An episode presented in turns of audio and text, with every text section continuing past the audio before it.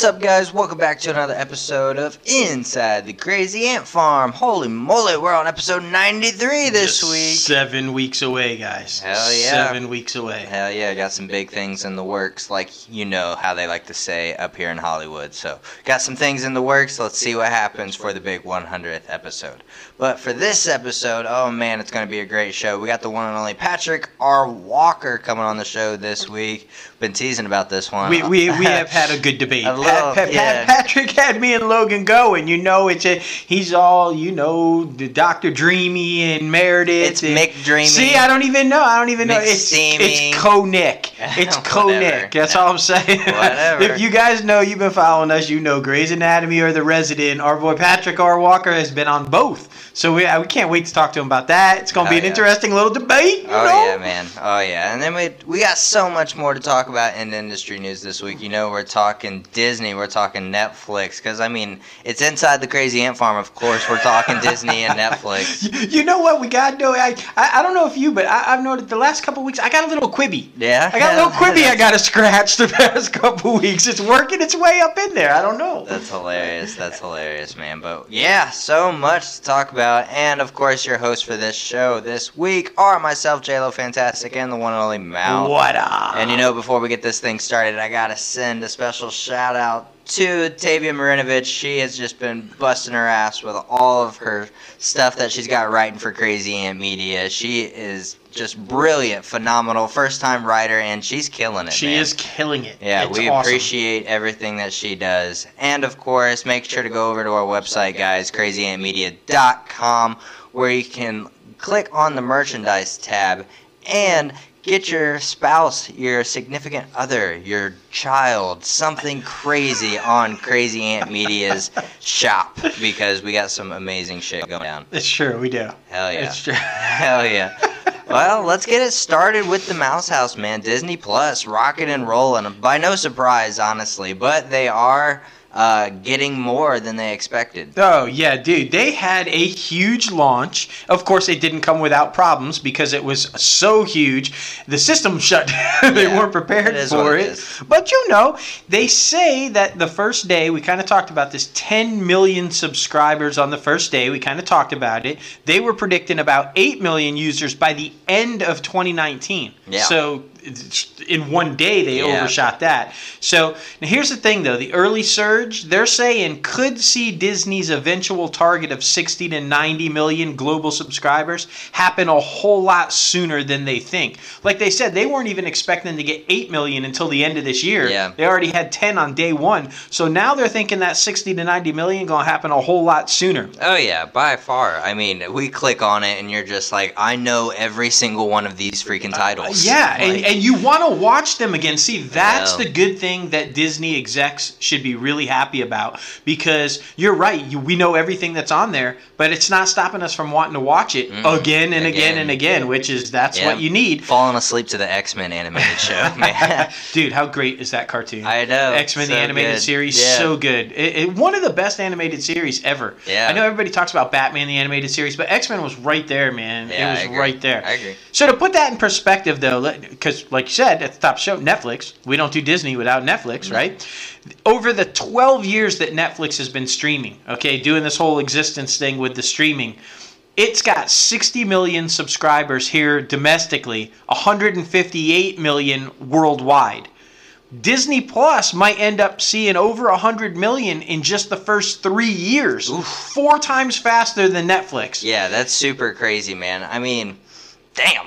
yeah, I mean, just and it, even if half, because you know AT and T's uh, the CEO there came out and kind of Yeah. oh congratulations, you know, and Netflix kind of oh congratulations, but their big thing was yeah, but how many are going to be around six months from now? Yeah. Well, I'd be worried because I think more than half of those are still going to be around six months from now. Maybe And- that's like we talked about off the show. Maybe that's him being worried about his. Exactly, So I mean, you know, HBO Max. I mean, that is by far one of the top most expensive streaming services. Yeah. So Yeah, I don't know, man. I, I don't know either. They should be worried because I think Disney's got it going on. And one of the main reasons And- and, I mean, if you guys saw it, let's let's talk about it for Baby Yoda. Yeah, man. Okay, we're talking about the Mandalorian. Okay, the Mandalorian. Get this, Dis- they're calling it their flagship show because it was like the Makes first sense. original show that Yeah. launched on it. Okay, it's the best new digital series launch of the year. Mm. Now, I don't think that was unexpected. There was a lot of talk about the Mandalorian, and Oh, yeah. everybody was kind of launching up to it. They've been teasing it for a good seven months too. oh yeah, They've oh yeah. marketing geniuses. so the top digital launch of the year, but not at the top of the list for the shows that were watched that week in demand. Um, it- okay. If you guys don't know, it's by Jon Favreau. Yeah. It's basically a space western. This is what Mhm. he's kind of declared. And I said Baby Yoda at the top because spoilers, and I'm sorry, but you should have seen it by now because it's right? everywhere. It's my Twitter Uh, header, Yeah, man. yeah, exactly. And by toys arriving today. Yeah, they should be in your stores today, guys. Exactly. For the final. I'm not gonna lie, we're both gonna pick up some Baby Yoda Funkos. Oh hell Like, yeah! I can't imagine the office without them. I know. Like, and it's okay. Favreau said it's okay to call him Baby Yoda. yeah. Carl Weathers let slip that he might actually have a name though, and it's not Baby Yoda. But fuck it, uh, we're calling him Baby I Yoda. hashtag. Yeah, yeah. Anyway, back to the the show was a huge, huge launch, and uh, it, it shot straight to the top 3 Mm-hmm. Now, here's the interesting thing. Number one on the list was still Stranger Things. Yeah, that's season three because it's been out a while, but I guess people are still wanting to see it. And I was really shocked, but overly happy to see this one. Yeah. Titans was Yeah. Mm-hmm. number two. DC Universe's Titans was number two, and that's I mean, wow. Yeah, I think for that one, it's just so it's so new com- to, compared to the, all these other superhero shows. I mean, of course they've dabbled in the darkness a little bit, but this shit is dark as fuck. dude, man, it's. R rated. It's damn near X rated. Yeah, I'm not even I mean, lie. I mean, there, there, Like, there- there's nudity everywhere. There's drug use. Sex, there's like, cursing. yeah, there's so. violence. But it's all going to tell like this important story. It, it's they kind of jumped to the middle of the Titans. Like if you guys remember when these characters first came out, it was the Teen Titans. But you notice the show is not called Teen Titans; Right. it's Titans. So Yeah. they kind of jumped.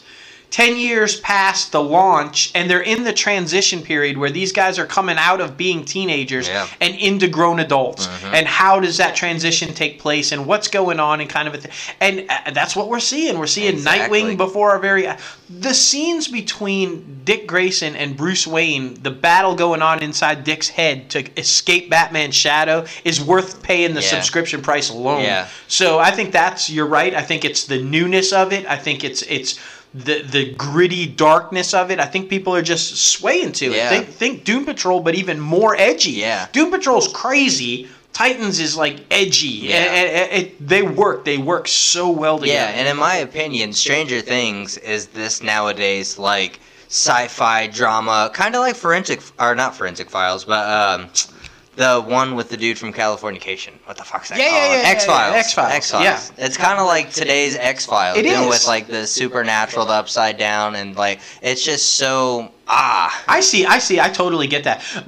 But I'm just going to play the old card on me. For me, the Yeah. fascination with Stranger Things is the constant nod to the 80s. Yeah. I, I'm an 80s Yeah, guy, and I mean, anything 80s is popular. Yeah. So, I mean, I, I really do like, though, how they brought back a lot of the 80s stars and Yeah. have them in recurring roles and, and or starring roles and different. I, I don't know. For whatever reason, it works. The. Duffer Brothers were brilliant. It works. So. I agree. I agree. Well, there is some disappointing news that we got to talk about in this Disney section, man. Um, this is sad because we were huge fans of the show, and uh, just like Cloak Mm. and Dagger, and just like all the other Marvel shows, Marvel's Runaways that was on Hulu. It was a Hulu original, Yeah, I believe. yeah. canceled after its third season. Yes, so this this is it. This Yeah. final season. Uh, the, the one thing I'm at least excited for is that Cloak and Dagger will be in this season. Yeah, season. The crossover finally happened, so you know, thank God they jumped before they got Right. canceled. But they're in this season. It deals wholeheartedly with the darkness. Mm-hmm. Um, the one thing I do like though, this must have been coming because the show creators, the showrunners did let the fans know in a statement that do not worry, it will be wrapped up tidy. It will close out. There will be no like, oh shit, what's you know. It, so they must have known it was coming and That's knew to write. You know, we've seen shows and we've been huge fan of shows that have gone off the air without a tidy wrapping up, kind of Exactly. like Scorpion. Exactly. It sucks when that kind of gets that in that rhythm. So I'm happy they at least get to close the chapter. Yeah, yeah, and you know, we ran a poll and asked if people would like to see Cloak and Dagger and uh, the Runaways continue on Disney Plus under the MCU, and it, overwhelmingly yes. Yeah. I think Cloak and Dagger. I don't know so much about Runaways, but I think Cloak and Dagger could work because they're introducing Moon Knight, Yeah. and we know that hey, that's very dark in the realm of mystic arts and Yeah. different things, much along the lines of where Cloak and Dagger fall. Yeah. Uh, you know, I think. Yeah. That possibly, but yeah. I, I, and I mean, speaking of polls, it's kind of off topic here, but I saw the one you ran about the Joker sequel, and there was like a lot of people that said no. Yeah, they don't want to yeah. see that shit. I, I agree, and, and we'll talk about that because we got some news about the Joker sequel coming up because we can't do Warner. Uh, you know, we got to do Warner Media. exactly, Um, exactly. I know you're excited about this one. Dude, it's so freaking cool. The top three Jeopardy winners of all time, they're coming back. Yes, yes. I, I mean, and because we talk about this too, like like the shout out to Alex and all the stuff Alex Yeah. is going through, and just so to have this idea that this epic battle between the three biggest champions of all time, Ken Jennings, you know, um, and Brad Rutter and James Holzhauer, the, the James latest Holzhauer, one, yeah. So and to have it hosted by, and it's going to be on ABC. The reason That's we're cool. talking about this under Disney is because I know you know Jeopardy syndicated, but this is going to be a big prime time Mm-hmm. ABC event over a series of nights. That's awesome. And apparently, it's the best out of three. The Yeah. first contestant to win three, you know, is is to get a million dollars. Yeah. So that that's crazy. I know these guys are gonna like know everything. It's gonna be fucking insane. I hope those buzzards are ready because Oh, yeah. they're gonna be like just inches apart. I and it's like. so hard too because remember if you buzz before the question's done, you, you Exactly. lock You yourself out, can't, and you know these guys are all crazy Exactly. trying to push. They're like, "Fuck." I- I- for anybody who doesn't, uh, let's break it down because there's some confusion as because everybody kind of considers Ken Jennings as like the ultimate guy. yeah, you know. I mean, that's who I hear about. Right now, James did win more money. Yeah, but he did not win more times. Mm. That's the thing. Ken Jennings, he had 74 games in a row that he won, the longest in Jeopardy history, but $3,370,000. ah, I see. Okay, James, the most current one, he won two million 712, but he was the record for all 15 top single day winnings. Ah, so like he was, so on Final Jeopardy, he was betting like all that shit. Yeah, exactly. Basically. Exactly. And then you have Brad Rutter, the least talked about, mm-hmm. but he actually won the most money, 4,688,000 and eighty-eight thousand, and he's never lost. Mm. So I guess he they they retired him or or whatever they did, but he's never lost to a. This is know- hilarious to a human opponent. Exactly. Like, exactly. I mean, did he take on IBM computer? Right, You know the exactly. thing or whatever. Like what? He took on the World Web. Exactly, and, and I know, I know this one is exciting. Sterling K. Brown, he's everywhere, man. He's getting He ready is, to be on the marvelous Mrs. Maisel and stuff. He's going to be lending his voice to a Disney Plus feature documentary, One Day at Disney. Yeah. This is exciting. Yeah, I'm really excited about it because you said it was talking about the executives and what they do and like a day-to-day operations type shit. Exactly. It's going to uh, highlight, I guess, 10 specific people and their roles at Disney through the lens of this is where it gets really interesting through the lens of Bob Iger. So Bob Iger followed these people Yeah. around. It's basically this documentary being told by Bob Iger, narrated by Sterling Right. K. Brown. I mean, that's going to be epic. Hell I. I mean, it. I don't even know what to think about that. Right. Uh, Fifty-two four to seven minute shorts. So it's like I, it's going to be amazing. Mm. Yeah. this is going to be really fun I to mean, watch. Mate, what if this starts? What if he's today's Morgan Freeman? What if he starts narrating a whole bunch of shit? I'm not gonna lie, he has kind of an iconic voice. He does have a kind of iconic voice, and like a, he's in demand. Yeah, he Uh, is. He is everywhere. This guy's doing films on the hiatus. He's doing other TV shows on the hiatus. Everybody wants Like- him, and I, yeah, I could totally see that. It And, and we should sense. mention Beth also, Susan Kelechi Watson. She was in, the, you know, a beautiful day. She, she, everybody on that show is basically you know seen success coming Yeah. off of This Is Us because Agreed. of the demand. So I'm not surprised at all by that. Kate doing that um, faith-based movie, Yep. and I mean, just a whole bunch of shit. Oh man. yeah, man, I, I I love it. Okay, we should talk about some stuff. Speaking of, we've got huge stars thanks to ABC that are getting ready to wrap up. This is true. Modern Family, saying goodbye, final Mhm. season. Finally. What are you going to do with your big stars when your show? well, Julie Bowen Mm-hmm. from Modern Family, she's going to be doing a new comedy for ABC. Oh, wow. Um, Text me when you get home. Mm. It's going to be a single camera comedy, like they all are, uh, based on Kayleen Schaefer's book, Mm. and Julie Bowen is set to uh, produce the comedy. That's awesome. So that's pretty cool. I Mhm. mean, and this sounds like an interesting thing.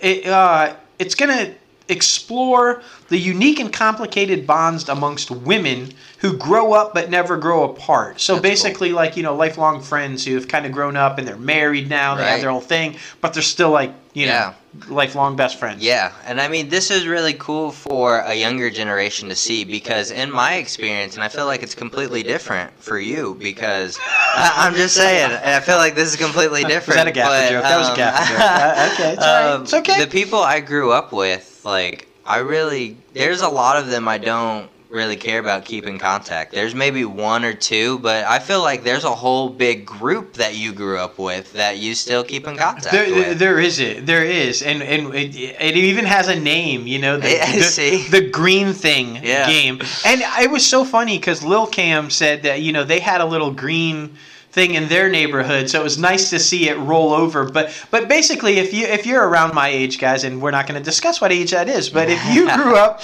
when you know I grew up, um, you know they had these like on the corner eh, or even in the middle of apartment complexes or whatever. These green square boxes. They're basically electric transformers, you know, kind of a thing. It had a little hum and it was always warm. So when it was cold outside, it was warm or mm-hmm. whatever. And yeah, our, our whole gang would like meet at the green thing. Yeah. And spend hours Yeah. just talking and chatting and and and You know, I think a big reason of that is being not being so sucked into cell phones. that's a gr- I mean, yes, You know? Y- you're exactly it right. sucks. It sucks that my generation and maybe even after me will not get to experience that because they won't get to generate the unique bonds in life. I, I I love that you brought that up because you, and, and like you said, you only have a couple of people that Mhm. I think if you hadn't had that disconnect, Exactly. you would have more people. Yeah. Because I do, up- I have lifelong friends. I'm talking about people who like you know I'm in my uh, just hitting teens, maybe Yeah. pre-teens, Exactly. that we would gather there and talk and share life Mhm. and to this day we all still talk we all still have conversations we're all involved in each other's lives exactly. and you can go. You can go a span where you don't see each other for a little bit, but you're always there. You're always talking. Exactly. You're always and, and yeah, I, I, that's a great point, man. I know. As much as technology has uh, evolved things, Yeah. moved things forward, I think in many instances you're right. It set things back. I know. You know, I so- so hopefully that changes, man. Hopefully that changes. Uh, seriously, I, I don't know why we got off on the little life tangent because oh because they grew up but didn't grow apart because they're best friends. Yes, yay, Yeah, but yes, life talk. Make sure your kids grow up with other good kids and It's stay true. lifelong friends. like I did. Exactly, Like I, you, Lil Cam. Yeah, Yeah. yeah. Look, you're like, let's get off of this, but I got to go back to Yeah, just for a minute. She's got her little group of Yeah. lifelong friends that they've known each other since elementary school, and I noticed the trend, like you said. So I would make them go to Starbucks, put down the phones, and literally sit around the table and talk. Mm-hmm. Yeah. And say, you you just put it down. Talk. Yeah. And we would do that every week Yeah. like at least once a week, sometimes multiple times a week, and and to their credit, they know how to carry on conversations without the phones, and that friendship has lasted. My bank account is empty now, Yeah, and no. thank God they're all adults can pay for their own stuff now. Um, but I, it is important. I think that round the table, face to face conversation is important. So Growing do up- right by your kids, man. Exactly. Growing up in the social media era is not good, and especially not good when the older people are also just discovering it as well. So they are preoccupied and not thinking about their child. That's so oh my gosh, that's such a good point. I know. Such a good point. It makes me think of that meme. You know, everybody complaining about the the boomers and or you know or the millennials and Mm-hmm. you know blah blah blah. I saw this great meme said for all you people out there complaining about the millennials or complaining about the boomers, there's a group here in the middle that hates you both. like yes, That's it's like Mm-hmm. shut the fuck up. Both of y'all are fucked up. It's so I do feel funny. Fortunate to come in that middle area Yeah. though, where like you just said, I'm not. Oh, this is a really cool electronic phone, and preoccupied Yeah. by it. You know, it's kind of you're in that middle stage where okay, this is just how things are, but also fortunate enough to have not been Mm-hmm. Yeah.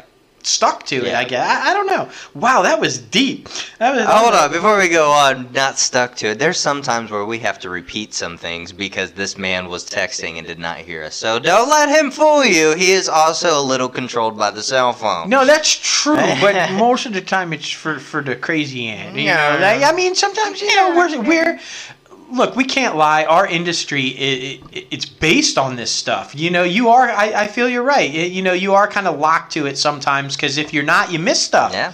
I mean, gosh, we got you got you were sick the other day. You were down, and I know you you know what I'm talking about. You you go down for a day in our industry. Y- You missed 75 stories. You, you don't know what happened. It's so much Exactly. shit. It's so much, and, and, and sometimes it's just politics or news because I'm the junkie for that too. Yeah, but it's you know. okay. It's, know, all it's fine. It's fine. okay. But speaking of ABC, um, they have given a script commitment with penalty to the Turners, and this is going to be a half-hour single-camera autobiographical family doctors comedy from writer Naomi Ekperigin. Uh, yeah, Uh, yeah. And it looks like Damian Wayans is going to be involved Yes. in this as well. Yep, yep. So that should be pretty interesting. I mean, another, just another person coming home to ABC. Damian Wayans. I mean, you know, spent a lot of time there on a couple of uh, sitcoms that were pretty successful. Yeah. So, um, yeah. I mean, uh, okay, a lot of comedies. Have you have you noticed? That's what seems to be the trend right, Right. now. Everybody's trying to come back to that. Uh, and I'm not even going to lie. I think these things are buying them up because we've seen these huge half a billion dollar payouts for successful comedies, Yeah. and it's all gearing for what can we fill our streaming service with once they make their run on Agreed. network. And Agreed. I mean, it makes sense to keep bringing in comedies Fox doing the same thing, man. with the Cobra Kai guys. Yeah. That's interesting because Cobra Kai not a comedy. Yeah, but not these all. guys are developing a comedy. Yeah. So um, it, it- that's gonna it's untitled. Uh, as of right now, but it's a workplace comedy centered around a misfit crew of on a nuclear submarine.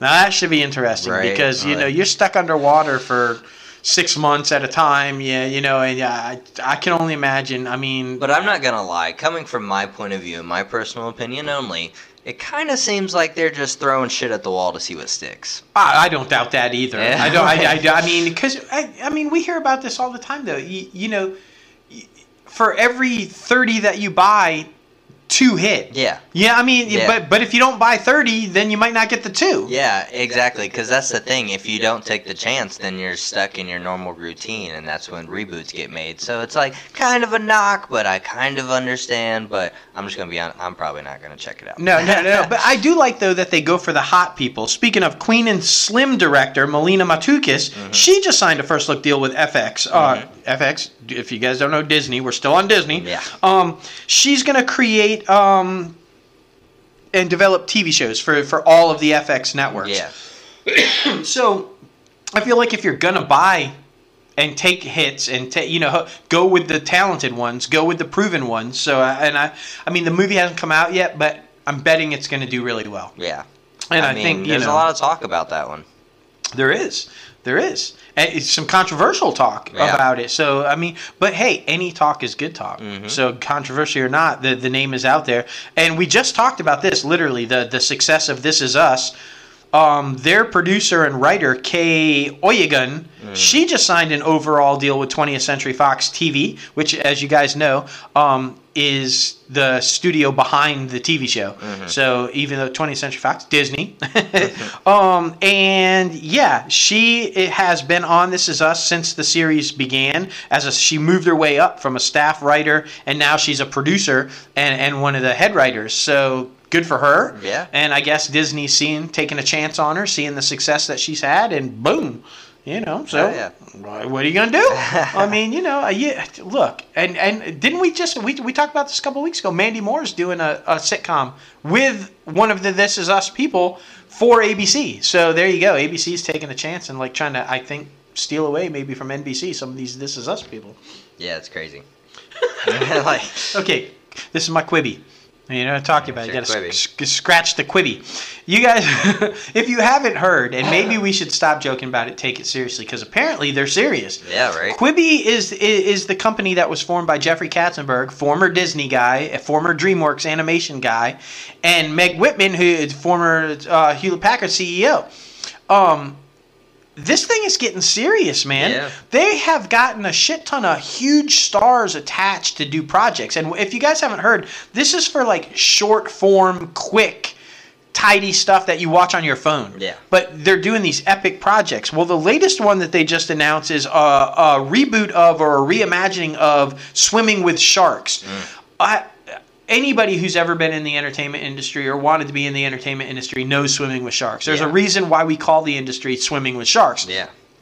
And this was a brilliant movie back in the day, 1990s, with Kevin Spacey. Kevin Spacey was an agent who hires this little writer to be his assistant, and basically, I mean, it, I don't want to spoil the movie for people, but ties him up. Basically, just puts him through the ringer. And this poor guy, this poor writer, this poor, he's like, what the fuck? Why are these people like batshit crazy? But it really does show the good and the bad sides of the industry. Well, they're redoing it. Kathleen Robinson, Robertson, who honestly, guys, the last thing I ever really remember her predominantly featured in was Beverly Hills 90210. Oh, wow. Look her up, Kathleen Robertson. Um, she's going to write and executive produce this one, which is a contemporary update, is what they're saying, of the original film. Um, in this one, though, it's not going to be a, a male. It's going to be a young female assistant at the center of a studio Yeah. filled with the sharks, Yeah. manipulators, schemers, you know, the bad people. But she's going to outwit them all. Nah. So interesting. Yeah. I, am I'm totally down for this one. I mean, I got to get Quibi. Yeah, I mean, right? Like, shit. I mean, do we know the details of, like, if it's a subscription service, like, you need to sign up? Don't know it free? anything yet. You're I, have I to do don't- some research, man. We are because they are just lining up people. Right. Uh, Zac Efron. oh, shit. this one I'm like, what? These these next two are a little weird. Zac Efron is going to star in a series for Quibi also. Yeah. And it's called Killing Zac Efron. What the fuck? Yeah. Um, basically, what they're going to do is they're going to take Zac and they're going to drop him off in the middle of a dangerous island in the middle of a jungle for three weeks. What? And he will only have basic survival gear and has to survive for the three weeks in the middle of the jungle on a dangerous island. Uh, is What? This, is this like reality TV? What the They fuck? they said this is not a joke. They liken it to Man vs. Wild. So yeah. Apparently, something like that. Yeah. So What the fuck? Survivor, but Zac Efron. yeah, with Zac Efron. I mean, the fuck? I just think they're like, let's find a way to get Zac shirtless, put him into the wild, and have people watch him. I, I really feel like that's that's Oh. what I don't know. Um, That's another one, man. I just That really think crazy. people will watch it though. Yeah, yeah. For some odd For reason, sure. people will watch it. Yeah. And then I just read literally before we started recording this that Joe Jonas has signed on to do one. What the fuck? Based on his popular Instagram stuff, Cup of Joe. And it's basically going to be a traveling fashion foodie type show by Joe Jonas called Cup of Joe. All right. So they have huge movie stars doing big movies. We've talked about it in the past. Listen to the old shows. You'll you'll hear what we're talking about. Now they've got some TV stuff going on. They've got Cup of Joe. That, Right. Quibby. Quibi, man. Look it up. That- Quibi. Oh my goodness. I don't even know. Quibby. Uh, All right. This next one. J Lo brought it up. Joker. We ran a poll because and, and this whole thing was crazy. Mm-hmm. The Hollywood Reporter jumped out. Bam! In your face. Done deal. Sequel happening. Joker. Gonna get it. Boom. Everybody's attached. Everybody's coming back. Deadline, just a couple hours after that, basically called him out and said, mm-mm, No. false, never said, never happening, not a done deal, and, and basically called out the Hollywood Reporter saying that the report was BS. Um, okay, so then now, finally, Todd Phillips has responded. Here's the real deal. This is what happened. Todd Phillips said, yes, meetings happened. We did discuss the sequel. We did discuss the other ideas that have been talked about in both of those articles, which is I would like to explore an origin series with several dozen DC characters. All of that is true. No, no contract has been signed for myself, for Joaquin Phoenix, or for any film at this point.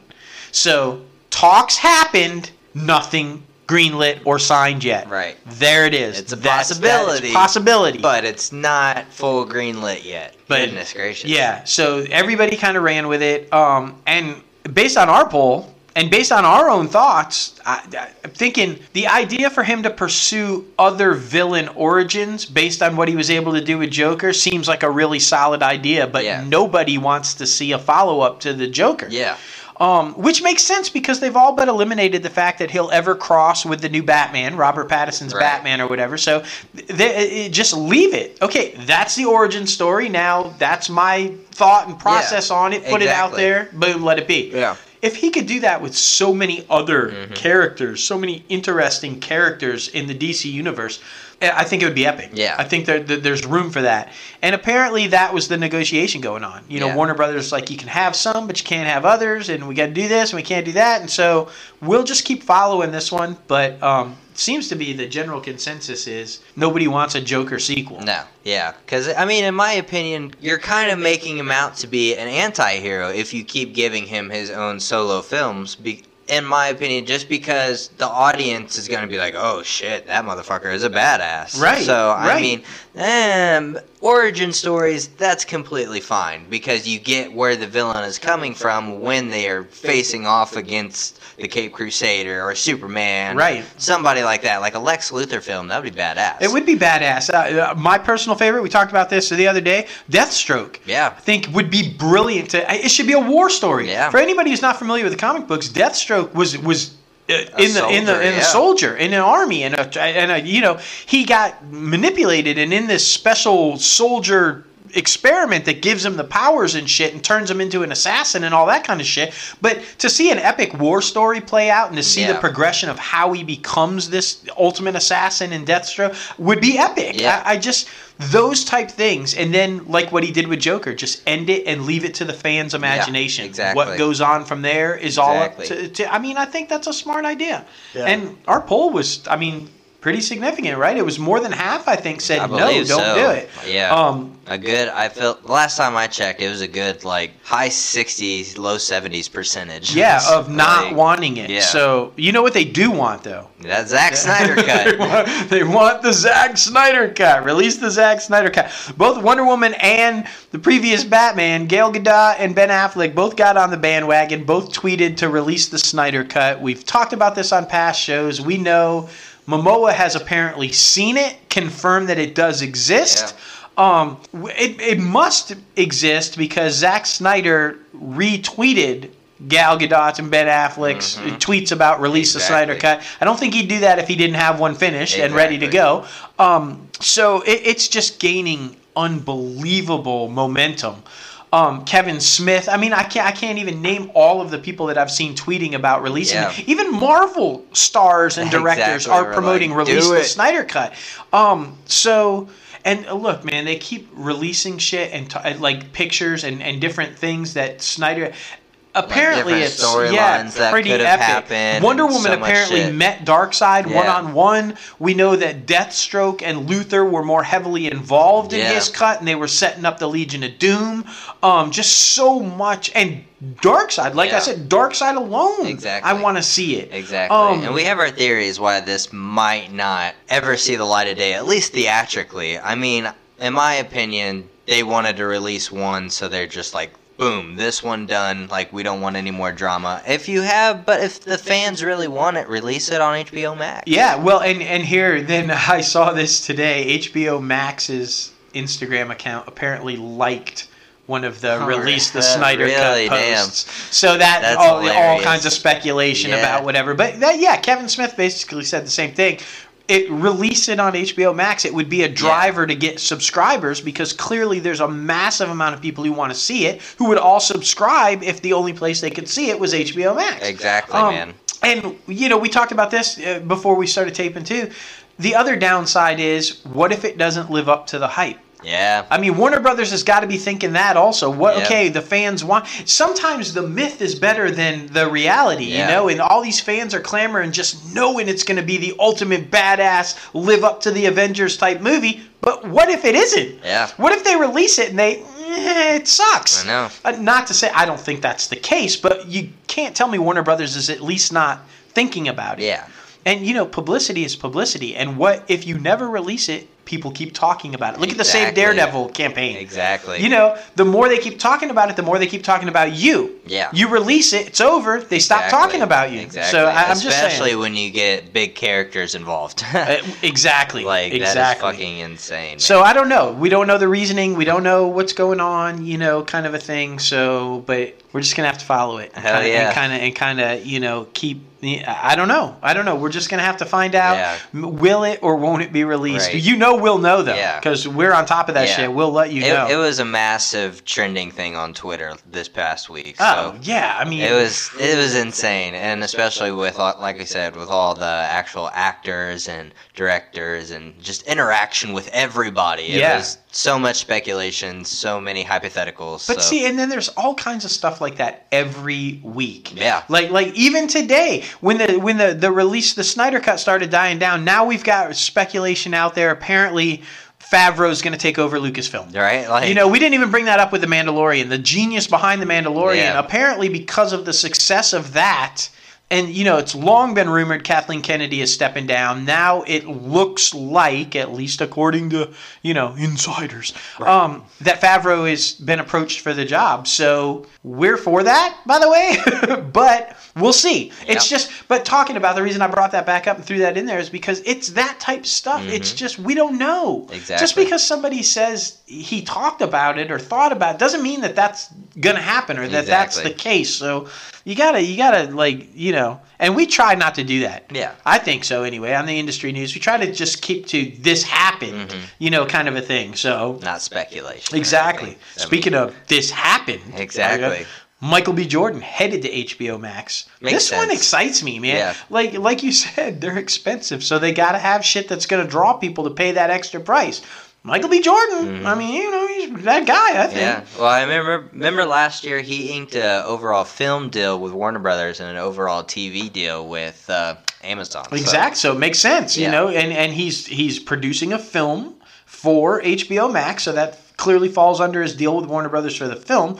Um, him and Alana Mayo, his partner with uh, Fashionably, I mean, with his uh, production company, they're developing a comedy called Fashionably Black, which, by the way, is the working title. Mm. Yeah. Yeah, they, they wanted to make that clear for some reason, but Yeah. it's the working title uh, under their Outlier Society production banner. Mm-hmm. So um, this one's interesting. It's set in the world of haute couture. The comedy explores what actually happens when you put a black woman at the top spot in a fashion, you know, company. Mm-hmm. Uh, it's gonna follow viral sensation Zoe. Bankole, who, after becoming the industry's first and only black woman creative director for a French haute couture house, must contend with short deadlines, petty rivals, and you know all this kind of stuff. So, right. okay, Yeah. interesting. You know, Yeah, I mean, personally, I don't know much about the fashion industry, and especially what goes on in, in a day-to-day executive's life. So, No. I mean, especially if you are a colored woman. Exactly. So, I, mean, I'm it- right there with you, bro. Yeah, we're I gonna mean, learn some shit. I, I hope so. Yeah. My, my, mine, I'll be honest. My knowledge of the fashion industry is The Devil Wears Prada.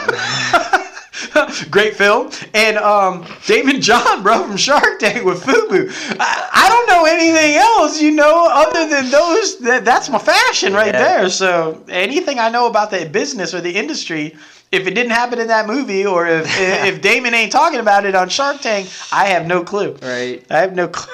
Oh, my goodness. We shall see. Hell yeah, hell yeah. Oh man, now hopping over to Netflix, man, this one is just freaking epic because it's bringing back a classic title that we have not talked about or heard about since the 70s. Okay. Yeah. Yeah, yeah, no, no. Okay. okay. Chinatown. Yeah. Yeah, I mean Nicholson. I mean, yeah, you know, I, I'm just poking fun at you because because you're young. I think though the reason the gap in in the not talking about it though because it was such a staple in in film Yeah. uh, uh, you know the, but nicholson went on to have so many Yeah, legendary after roles that. after that that Yeah. yeah you kind of after so many years you start talking about all his other legendary others, stuff yeah. but chinatown man it was epic it Yeah. was it was like really the one that kind of after easy rider launched nicholson to, to Mm-hmm. superstardom and um so yeah, and then I mean, come on, the and you're also David Fincher is going to be involved. Mm-hmm. So this is a prequel, though, guys. And we were talking about this off the show. Are, are they going to go the whole freaky de aging thing and Right. kind of get Nicholson involved and de age him, or like how is this going to work? Right, because I mean, we Um, know that Netflix is fans of that technology. Because I mean, they use it in Stranger Things, The Irishman, and I mean, I, I he's retired. Like He leave- is. Leave the man alone. He is, and and guys, this is a series. I just don't see Nicholson signing on to do some Yeah. sort of, even if it is only eight episodes. Yeah. I, I just I, I don't see that. Maybe narrating. Yeah. Maybe maybe it's being told from the old character's point of view, talking back to the to prequel Yeah. days or whatever. I I I don't know. Yeah. Um. So yeah, they're trying to get David Fincher to direct. He is involved producing and creating and bringing it on. They're trying to get him to direct the pilot. Um. So I, I don't know. We'll just keep an eye on this one because Yeah. I think it's going to be really. I think the series is going to be great. Yeah. Regardless of what direction they try to do it in, unless they try to de age Nicholson, then I think it'll be a disaster. Yeah. But, But I mean, Netflix, man, they've definitely been putting that content on their streaming service since all the other ones have been uh, popping up. they have. They have. I mean, this next one, Kevin Hart is set to give a behind the scenes look at his life in the forthcoming six part Netflix documentary series. Don't fuck this up. This is going to be really good, man. I'm excited about this one because they're giving him unprecedented access. They're going to be following him around, and he's going to be talking about like all the shit that went down over the last couple of years, like the the the Oscar fallout from the from the joke that he made, uh, the the cheating on the wife and being the video, the being caught, and like uh, the the a recent accident, like all this shit. Yeah. he's given just like yeah, I'm gonna talk about it all. Yeah. and not just him. He's, he's I guess they're gonna be interviewing the wife and friends and like people involved. I mean, how can you not want to watch that? Yeah. I mean, fuck. That's, And he's everywhere. Yeah, he is. I mean, next Jumanji's coming out. It's tracking around like 30 or 40 plus, actually. It is. It's at the box office for the first weekend. So I've, I'm excited for him, man. I am He's too. definitely on a peak right now. He is, and you know why I think that he's been able to survive all of the shit that he's going to be talking about in this documentary?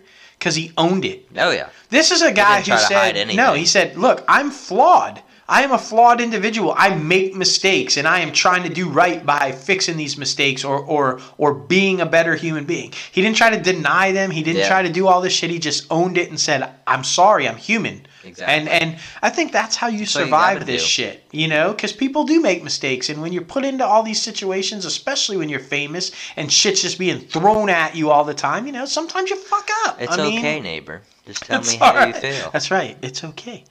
It's okay. Hold on, let me get my puppet. Right, No, no. exactly. That was a little creepy. I'm just I'm saying. just saying. Or that moment with the silence. We're gonna talk about this, guys. Don't worry. We're gonna talk about this during box office. But Jesus, am I right? That moment with the minute of silence when it just kept slowly moving into It his face. Yeah. I was like, what? What is going on here, man? I, I feel really uncomfortable Uh, right now. A beautiful day in the neighborhood will be talked about, guys. Yes. Just wait.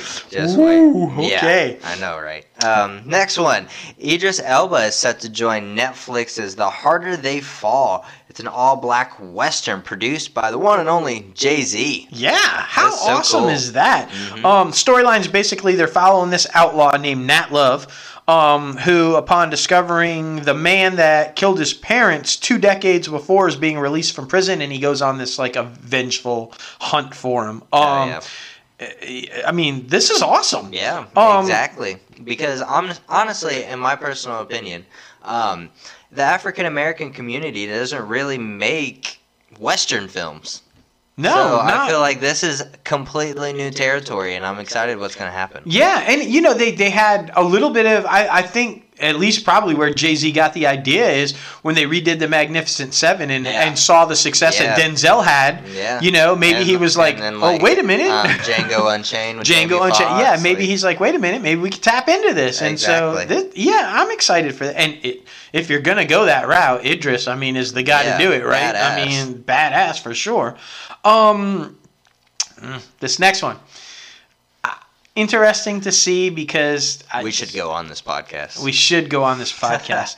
Netflix has launched a compan. Think Talking Dead, but for the Crown. It's basically this like p- companion podcast for the Crown, and they're talking with the creator of the show, Peter Morgan, and they kind of like dive deep into each episode and what's going on and what the, the premise was and how they came up with this or uh, all these different things talking to the cast and crew on some of them and, and like so uh, like i said i just kind of really liken this to talking dead Yeah. but for the crown yeah. Um I feel like they're gonna have to do a lot of fact checking on this to see how shit actually went down and then how it's portrayed in the show. Yeah, because I mean that's kind of one of the joys I have with this show. It's kind of doing the research and being like, oh shit, Margaret was fucking crazy. Yeah, Like, yeah, and and to their credit, they haven't fictionalized a whole lot. A lot of it is pretty, which is probably why the you know the the royal family's not all behind it.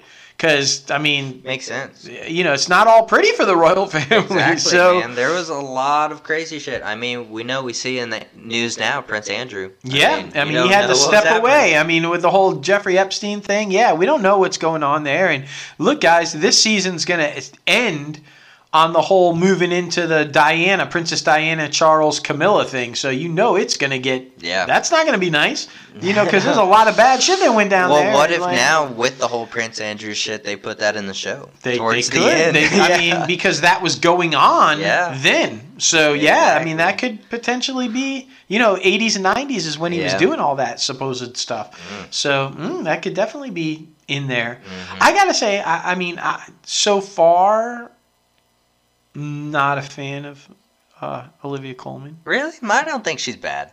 I don't think she's bad. I guess I was just so big a fan of Oh yeah, Foy. Claire's fucking great. I mean, it, it, it was. I, I really just still I'm not think. a, I'm not a fan of her husband there. I, Yeah, I see, I- yeah, I don't I'm think- fine with Olivia because I feel like she'd be more mature, so she would have it more composed the whole time. Because like Claire Foy, she's kind of learning the ropes a Right, little bit, so she might be a little off the hinges, uh, Yeah. if you will. So, but more mature. But yeah, I just really don't like the husband. No, I, I, I don't either. I- Philip. Yeah, I do like Helena. I think she's a good transition I Margaret. too. Yeah, I that's just, really good. I don't know. I mean, because I've seen Claire in other stuff, and Yeah. she's just a really wonderfully gifted actress. I Yeah. feel like they could have just aged her up, Mhm. and she could have played the mature queen, you know, Mm-hmm. going into it or whatever. I, I don't know. Just my opinion. I have only watched two episodes, so I'm not like you know locked down to oh I can't stand Olivia. Yeah. You know, maybe she'll grow on me. I, I don't know. Just my initial thought process is Yeah. like, eh, Yeah.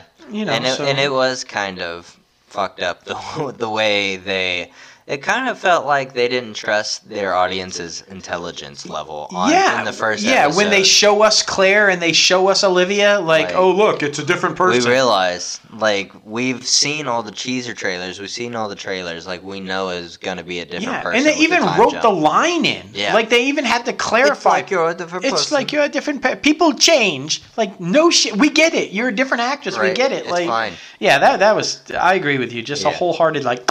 You, you guys are stupid. We got to tell you what's going on here. No, No. no, you don't. exactly So Crazy anyway, shit, man. Crazy shit. Um, this next one's kind of cool though because this is kind of experimenting with a side that Fast and Furious hasn't really touched on, and that's the kid side of things. Yeah, we talked about this on the show a couple months back when they announced that they were going to do an animated Yeah. series, but now they're starting to release all of the details. Mm-hmm. Uh, they released some of the images and the synopsis uh, and the official name Fast and Furious Spy Racers. Yeah. And you don't have to wait long for it. It comes out day after Christmas. So. yeah, And I mean, this this had to have come as no surprise Yeah. because how do you do a Fast and Furious without Dominic?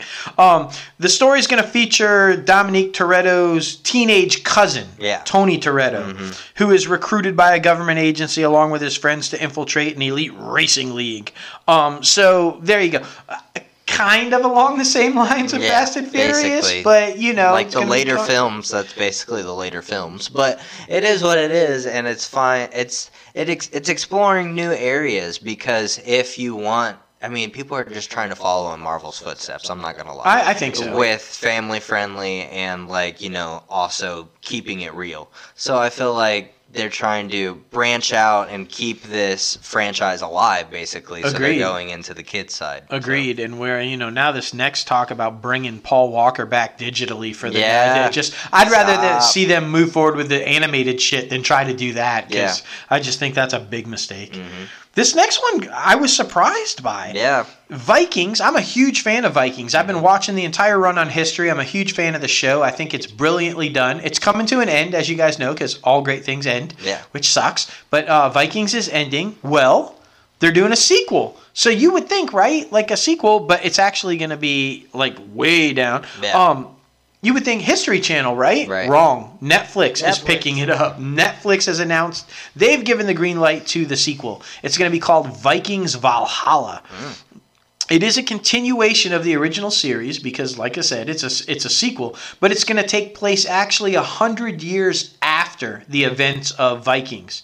Um, it's going to follow the stories of the most famous Vikings ever to live. You know, Leif Erikson and Harold uh, Harada and Freydis and William the Conqueror and a bunch of other ones that you've actually heard of. Yeah. Because I feel like uh, with with with the, the characters in in um, Vikings, not a lot of people had known about them Right. prior to Vikings. Yeah. So uh, now we're going to get into the more famous, you know, Yeah, kind of Vikings. So it'll be interesting to see how this one's going to, I guess. Uh, the final season of Vikings also uh, next month. So and then this one's going into production, so it won't be too long. Yeah. Probably six months, maybe the end of the year that we see that happen again. Yeah. Um, Interesting. You, you, we talk about this all the time, and you bring this up a lot, and it, it's a good point.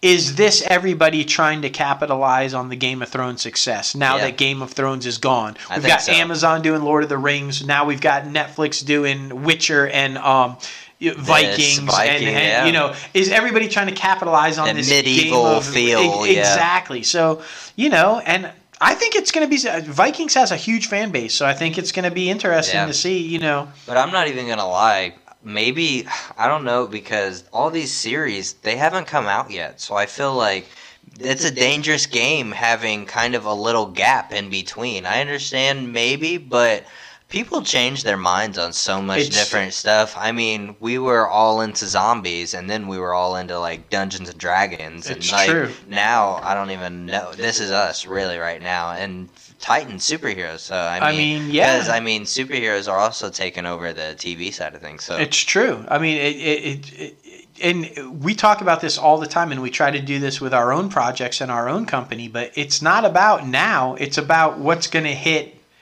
exactly. a year from now, mm-hmm. five years from now. You have to be thinking ahead. Exactly. So you're right. Like by bringing these things on that are still kind of relevant now, will it be relevant when it hits? And I mean, it's a great point. Hell yeah. I, I, I don't know. I guess we're just going to have to find out. Hell yeah. Margot Robbie, hot right now. And I'm not talking looks. I'm talking about hot property. She's a hot Right. property right now. She's actually going to deliver a show for Netflix. Um, an adaptation of Maid, Hard Work, Low Pay, and a Mother's Will to Survive. It's based on a book, and Margot Robbie and John Wells. John Wells, you know, West Wing, a bunch of shit. He's famous, Yeah. famous television producer. Um, they're gonna executive produce this show. Yeah. So that's gonna be interesting. It's gonna center on a single mom who turns to housekeeping to barely make the ends meet as she battles against poverty and homelessness. And Shameless writer Molly Smith Metzler is gonna be the showrunner. So.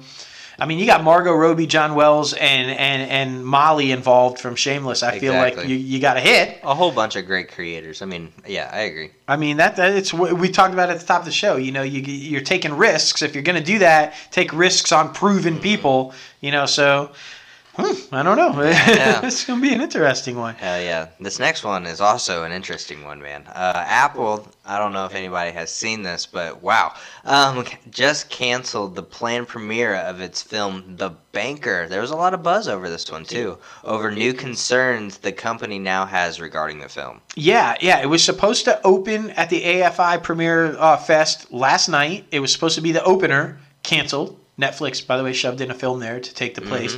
But um, It's like it's okay. I'm here. yeah, and the official statement was is that last week some concerns surrounding the film were brought to their attention. So Apple, along with the filmmakers, said they needed some time to look into these matters to determine what the next steps would be. Yeah. And from doing a little bit more research so that we could talk about it in, in the show, apparently there's some some they're worried about some of the actual factual stuff in it. Yeah. Um, because this is a true story. If you guys aren't familiar with it, it's a true story, and now the, the, there's some some question as to whether some of this stuff might have been fictionalized and maybe an inaccurate, eh, troublesome. So not Yeah. just like because I mean every film is fictionalized a little bit. Yeah. But I mean maybe like inaccurately portraying what did or did not happen. So, So, kind of like Harriet Tubman being white. yeah, with Julia Roberts. Oh Yeah. my! God. We'll be gosh. talking about that one too.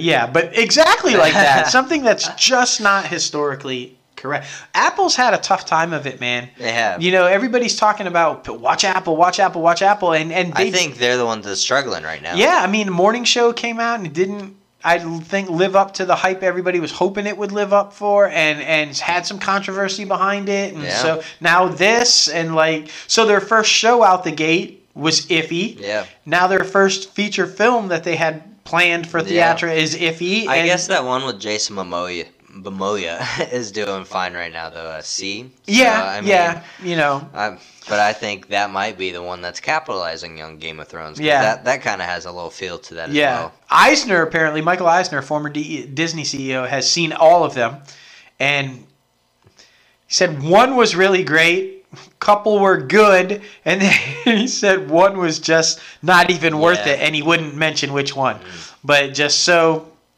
You know, they're. I feel like they're batting maybe 50, Yeah. 50, 50, You know, Yeah. like five hundred. Um, I don't know. I don't. I, I, I. You know, we'll see. Yeah. We'll see. They got a, I mean, a long way to go. Yeah, of long way to go. I feel like they did maybe in this instance, maybe Apple launched too soon. Yeah. Yeah, I don't know. We'll see. yeah. I mean, I think maybe they were just trying to get into it since it was the hot thing. And beat Disney. yeah. They they did launch what just a little bit before Disney, right? Yeah. So I, I feel like maybe like they, they, launched to. that November 1st, and Disney launched November uh, 12th. so- Yeah, and maybe Apple wasn't ready. I don't know. Yeah. Maybe. Uh, um. Uh, this next one is pretty interesting. Uh, CBS and Viacom. Power, Paramount Pictures is in final talks with Noah, Noah Hawley uh, to write and direct the next Star Trek film. And I'm guessing a lot of people out there are like, what? What about Quentin? I know he was talking about that. Exactly. Yeah. Exactly. And Noah Hawley, this one has me extremely pumped because if you guys aren't familiar with that name, he's the guy behind Legion. Yeah. And if you watched Legion, one, you're probably way fucked up because that show like was so visually just out there. You were like on an acid trip every Oh, time you watched it. But it was brilliant. Yeah. It was ab- Legion, Professor X's son. You know, it was X Men in that universe or whatever. But absolutely brilliant. So when they said this guy's coming on to do a Star Trek film, I'm like, well, fuck yeah. this is just be prepared though, because you're probably going to be on an acid trip when you go in there, but Yeah. it's going to be okay.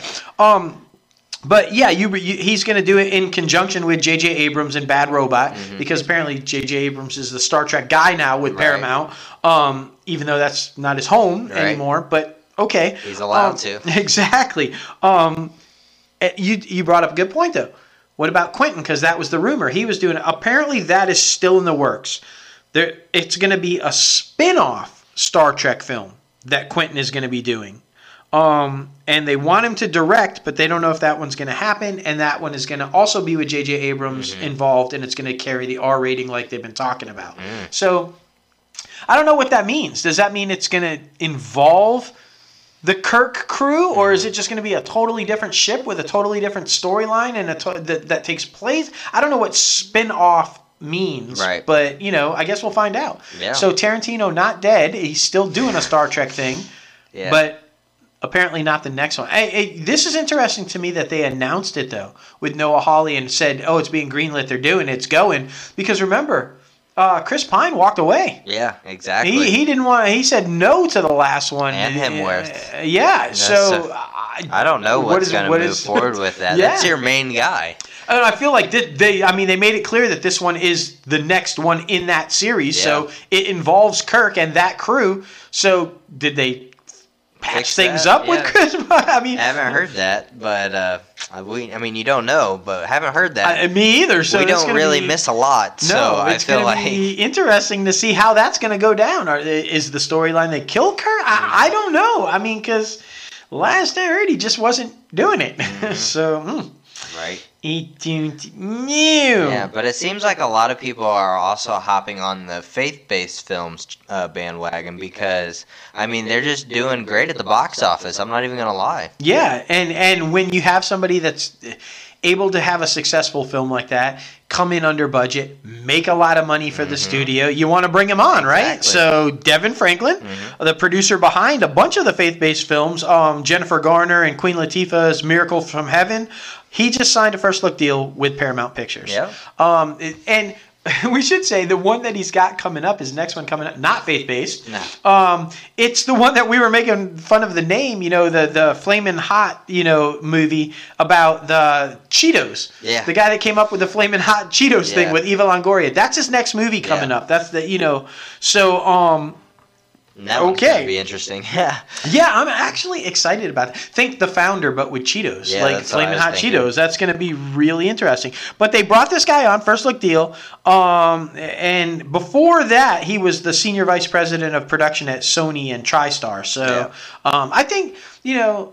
Like you said, you you have a proven track record. You have some hits come out. You can bring movies in under budget and make a shit ton of money. You're going to get signed to a first look deal. So, and Paramount clearly has got some money to spend. The merger's about to be done. Um, you know, with CBS Viacom, which is the parent company for uh, Paramount, and they've, you know, they, they they got some stuff, and they're and they're trying to land some people. So good for them. I mean, Yeah. Gonna follow that. I'm excited, like you said, about the Flaming Hot Cheeto movie. I think it's gonna be good. Hell yeah. Uh, it sounds ridiculous, but it's gonna be good. um, Amazon, because Yeah. we can't not talk about Amazon, Of right? course. Um, well, let's start with the big one. Lord of the Rings series has already received an early season two Which is renewal. crazy because like I hate when they do this because we need to see the first season first. Just because like you don't know if it's going to be successful fan wise. If the fans and the critics are not gonna see it and you already give it a season two, you're just burning Exactly. money. And they've already determined that it's going to be the most expensive show ever shot. Okay, it's already spending massive amounts of money, hasn't Right. even started shooting yet. That's the crazy thing. It's still in pre production, getting ready to shoot, but hasn't started shooting yet. And then you I think the problem is is that when they made this huge deal for the rights, remember they locked themselves into multi-season Yeah, contract. exactly. So they feel like, well, now we got to like at least make two Yeah, seasons. exactly. But I mean, that's a dangerous game, man. I don't know. Like you said, excuse me, guys. Had a little guy. Um, revisiting my barbecue. Right. Um, I don't under. I mean, it's risky because it's going to be, and we, and you know what? I just want to say this to all of our fellow media people out there. You know, the the trades and like all these. Stop using pictures from the movie. It has nothing to do with the movie. These people are not in it. Yeah, Stop. You know, it, it says Lord of the Rings renewed for early season two, and then they're they're showing like Frodo. I know it's weird shit. Frodo is not I in know. it. He's not in it. like, stop using images from the films. That's driving me nuts. Yeah. Because it's misleading the people. Agreed. It's just fucking everywhere, but So it's yeah, this is weird though because they're gonna apparently after the first two episodes of season one are shot, then they take like this big five month gap Mm-hmm. off, and that's when they're gonna be mapping out and laying out season two or whatever. They said that's normal because it's so heavily in in special effects and all this kind of that they shoot the first two episodes, and they take this big gap to get everything kind of squared away, you know, before they start shooting the remainder of the season or whatever. But I, I don't know. I don't know. I don't man. know. I'm hoping for huge things because I was a huge fan of the films, but I'm just I don't know. Yeah. Um, Elvis's granddaughter is in the building. Oh, in the building Oh, at shit. Amazon. yeah. Riley Keough, if you guys don't know, by the way, because she's a pretty popular actress right now, she's been in a bunch of stuff. That's Elvis's granddaughter, y'all, if Mm-hmm. you were unfamiliar. Um, that's why the joke uh, in the building. Um, she is set to star as Daisy Jones in the upcoming Amazon original series, Daisy Jones and the Six. That's going to be interesting. Yeah. Um, uh, yeah. This this is based on the best-selling novel uh, from the same name. Um, and let's see what Daisy Jones and the Six. It's a musical drama detailing the spectacular rise and horrible fall of a renowned rock band during the 70s. So this is going to be sex, drugs, and rock and roll, Oh, guys. yeah, that's, sure. that's what the 70s was for anybody. Sex, drugs, and rock and roll. And it's going to be set on the LA music scene. That'd be cool. So you know it's sex, drugs, and rock and roll. exactly. Um, yeah, that sounds interesting to me. I Hell mean, yeah. you know, they did something similar with that called Vinyl on Mm-hmm. HBO that did not kind of with Olivia Wilde inside kind of didn't Mick Jagger was behind that one. Mm. And I thought it was brilliant. I watched it and I thought it was great but just did not connect and, Yeah. and didn't get picked back up. But so we'll see about this one. I don't know. I mean, but definitely sounds like an interesting premise. Yeah, agreed, man. Agreed. Oh, so much, man. We have so much to talk about. Now it's time to go over to NBC Universal. Yes. Man, Holly Hunter has joined the cast of Tina Fey and Robert Carlock's upcoming NBC drama uh, comedy, uh, uh, The Good Place. Yeah, Yeah. yeah. Yeah, like, well, well, well. The, the, so with yeah, Ted Danson from The Good Place. Yeah. Uh, this one doesn't have a name yet, but this is the one that we talked about. Remember, Tina Fey said she had written something specifically for Ted Danson, Yeah. but they couldn't do it because he wasn't done with The Good Place yet. Well, we ta- I guess that was like I don't know a few episodes back. Uh, I'm sure. Look at the descriptions and listen to the podcast. You'll hear it. I think I want to say it was about a month ago we talked about it, but.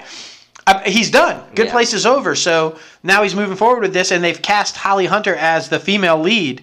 Uh, this is the one that, that she said was about the the guy that was running for mayor of LA that had like all the wrong reasons why he was doing it, Right. and no clue about actually how to be a mayor. Um, that's what this one is. So Holly Hunter is involved, and I, I mean, guys, Holly Hunter and Ted Danson, and Tina Fey is the mastermind behind it.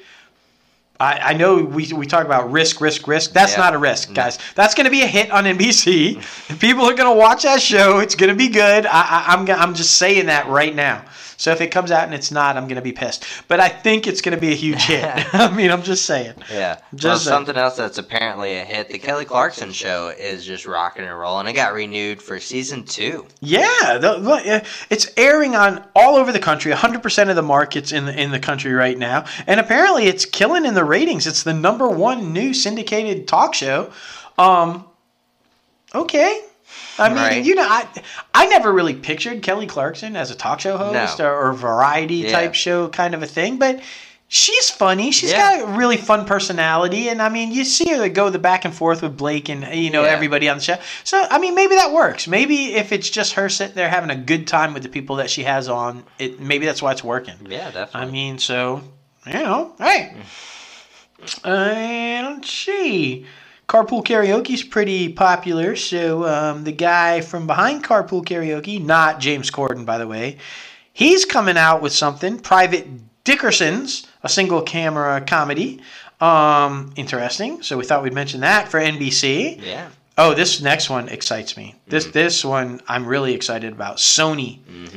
Everybody's jumping on this. You know, the king. Thank thank the king, not Elvis, not LeBron, because you know he moved out to LA. He's got this big production deal. We're Right. seeing everybody kind of jump on board with this. Well, of course, Steph Curry. How can mean- how can he be like, hey, if LeBron can do it, Yeah, exactly. Steph Curry and John Legend Mm. are teaming up for a Sony picture. That's cool. Signing day. And uh, uh, this is what I'm really excited about. You know what it is? The modern day Jerry Maguire is what they're billing it oh, as. really? From a female point of view. Yeah. A female point of view. That sounds awesome to me. Yeah. Um, I, I just I think it's going to be great. Mm-hmm. It's written by Adam Hoff. It's going to be a female lead.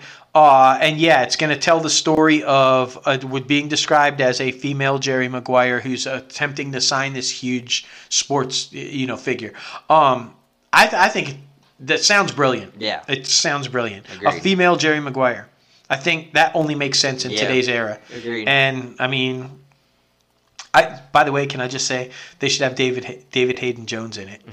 he should his agent character Yeah. should be in it, just Yeah. as just as like a. I think that would be hilarious. It'd be hilarious. Um, Sony, bro. Yeah, I mean they're they're kind of uh, following Disney's path a little Yeah. bit, or at least trying to. Five hundred million dollars. They just bought up AT and T's stake in the Game Show Network. Yeah, for half a billion dollars. Mm-hmm. So now they will own a hundred percent of the multimedia company that owns Yeah. the game show network. Um, that's Daytime. TV, man. I feel like a lot of people like dog daytime TV, but there's a lot of good shit on there. Yeah, that and a lot of people like. I mean, uh, you know, and I think Game Show Network has done a really good job of taking classic old ones and then new ones. You know, and, and, and combining them and Mm-hmm. making a network out of it, and people are liking it. They brought back Whammy, you know, Yeah. like Press Your Luck, and like all. And for anybody who doesn't know, Sony is behind Wheel of Fortune and Jeopardy. Yeah. So I mean, you know, they're just trying to get in on all these other game shows, Exactly. and like, I, I think it's a smart move. It seems to be a popular thing right now, Mm-hmm. and you know, it's, yeah. Well, we'll see. Yeah. Sony. So Yeah. I, I just one question for Sony: When it happens, I don't want it to happen. When it happens, who are you replacing Alex with? yeah, right. That, that's Sony. that's all you gotta know. We have we have a suggestion, right? You know, Yeah. I mean, yeah, yeah, yeah. Neil Patrick Harris. That's Yeah. all we're saying. We're throwing that out there. Boom. Throwing that out there. Not that he- I mean, Alex is irreplaceable, guys. He, he just cannot. But if you got to stick somebody in new and you got to do it different, but sit, Neil Patrick. That's all we're saying. Yeah. We're gonna leave it there. DGA, yeah. Directors Guild of America. Well, just uh, this is good news though, guys. we're we're a little out of it. It's okay. It's all right. DGA is reporting in a report. that makes sense because they're reporting in a report. That would be good. Uh, the TV industry has made major gains in diversity. Yes, that this is a good half of all the TV episodes in the current season 2018-19 season were directed by women or directed by uh, people of color for the first time half Yeah. the percentage of episodes directed by women was up 31%, more than doubling in the past five years. The percentage of episodes helmed by people of color rose 27% to a new high of 27%, increasing more than 40% in the past five years. Um, good. Yeah. It's about time. Um, it's sad that it took this whole Me Too culture to get this moving. Yeah. It, it should have happened a long time ago, but those numbers are good. Those numbers are great. It's a good start. Hopefully, we balance out and it's even, you know, because you Right. see it's still under, you know, 50%. 50% of all the shows total, but still the main number themselves is under 50. Hopefully, we get it up there. I mean, Yeah. uh, you know, but that's good news. Congrats to the DGA. Nice diversity. We're seeing some movement. Let's keep that going. Right, right. Ugh. Wow, we teased this a little bit earlier. Fucking so stupid shit.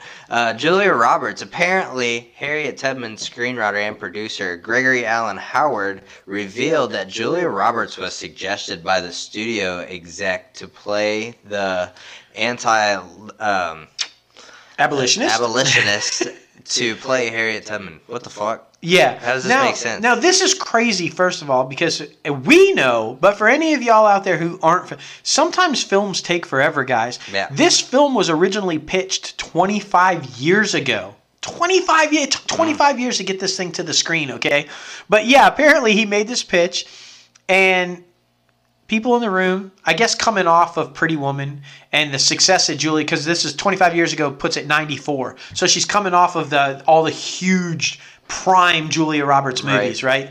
So they suggest, hey, it should be Julia Roberts. What? I know, makes One no sense. one person of color in the room, one black person in the room.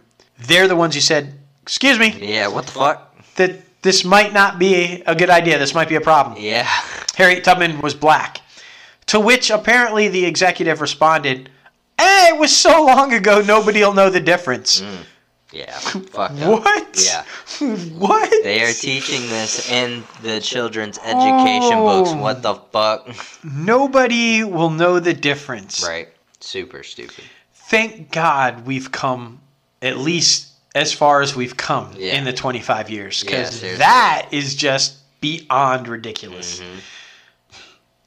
Speaking of beyond ridiculous, guys, I thought this was over. I thought this was over, but Not here yet. he is again in the show. Again in the show. Our our favorite Jussie Smollett. Mm-hmm. He is actually filing a malicious prosecution counterclaim lawsuit in federal court against the city of Chicago. What the fuck? He's suing the city, the police department, and several officers.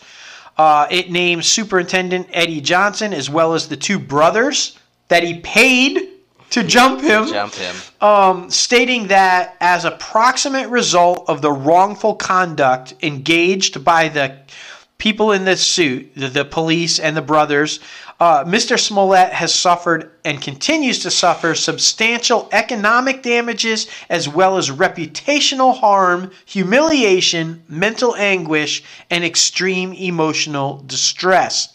Jussie, you did that to yourself, bro. It's like nothing is gonna change what you did in that entire like what nine months that everybody, at least in the United States, was confused as fuck. Yeah. Not gonna lie. No, everybody, because you wanted to take him at his Exactly. word. But apparently, there is a whole lot of proof to say that it wasn't. You know, you couldn't take him at his word. Everybody came forward. You, you, they had the checks. They had the brothers buying the shit. They had all this stuff to kind of prove. Dude, you're lucky you're not in jail. Exactly. Okay, you you you you committed a crime. You reported a false hate crime. Exactly. That's a felony, bro. Mm-hmm. Mail fraud when you mailed the shit to yourself. That's a felony, bro.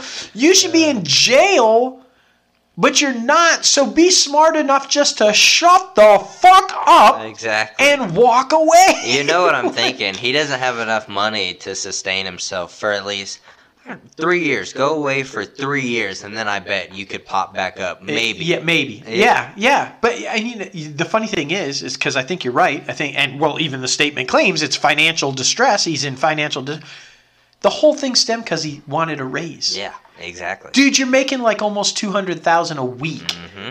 You're on twenty something episodes. You do the math, guys. If you're hurting and you wanted a raise, Yeah. You need a better accountant, Yeah, bro. exactly. Or a different lifestyle, because I feel like you should have been doing okay Exactly. and now you you can't get paid at all. Exactly. Nobody wants to book you for your singing shows. Nobody wants to you know have you make personal appearances. You sure ain't getting back on TV. No. So I hope that was a good Subway sandwich. exactly a really good Subway sandwich, and uh, maybe you should have just stuck with 150 grand a week. That's all I'm saying. Yeah.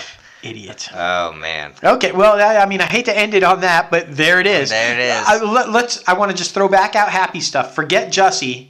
Baby Yoda toys now available. Now Baby- available. Go get you some Baby Yoda toys. I just want to end it happy, oh, man. Oh my baby goodness. Yoda. Baby so Yoda. fucking funny.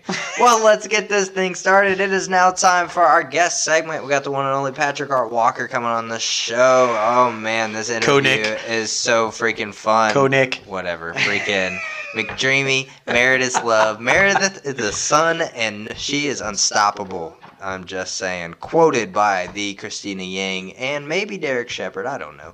Um, from the from the grave. Oh. uh, yeah, exactly. Uh, but man, we've got so much to talk to Patrick about. He is a young up and comer creator and just a phenomenal actor. He's got so much to talk about. Oh yeah, this guy's been on. We, we, we poke. I, he- the only things he, you know, that he isn't just the resident in Grey's Anatomy. This guy's been on a bunch of stuff, and like you said, he's a creator. He's working on a bunch of stuff. Uh, Atlanta based. Yeah, You know, and uh, yeah, this is going to be really exciting. I think this is another one that I'm so happy to do because it's people like Patrick and the people that we have on that inspire the people trying to get in the industry. This Yeah. guy did it right, and, and and he's killing it. So this is going to be an exciting one. Patrick, welcome inside the Crazy Ant Farm, man. Hey man, thank you so much for having me. Not a problem, not a problem. You've just been killing it right now on the TV content game. I mean, you got The Resident, Grey's Anatomy. That story you had on Grey's Anatomy, that was pretty crazy with uh, DeLuca's dad and that whole thing. Yeah. Yeah. That's super crazy. We're going to talk about that. Yeah, I got to tell you, you got us in a little battle. Me and Logan in a little battle because I'm a big Resident fan and he's a big Grey's fan, and so like we got you know,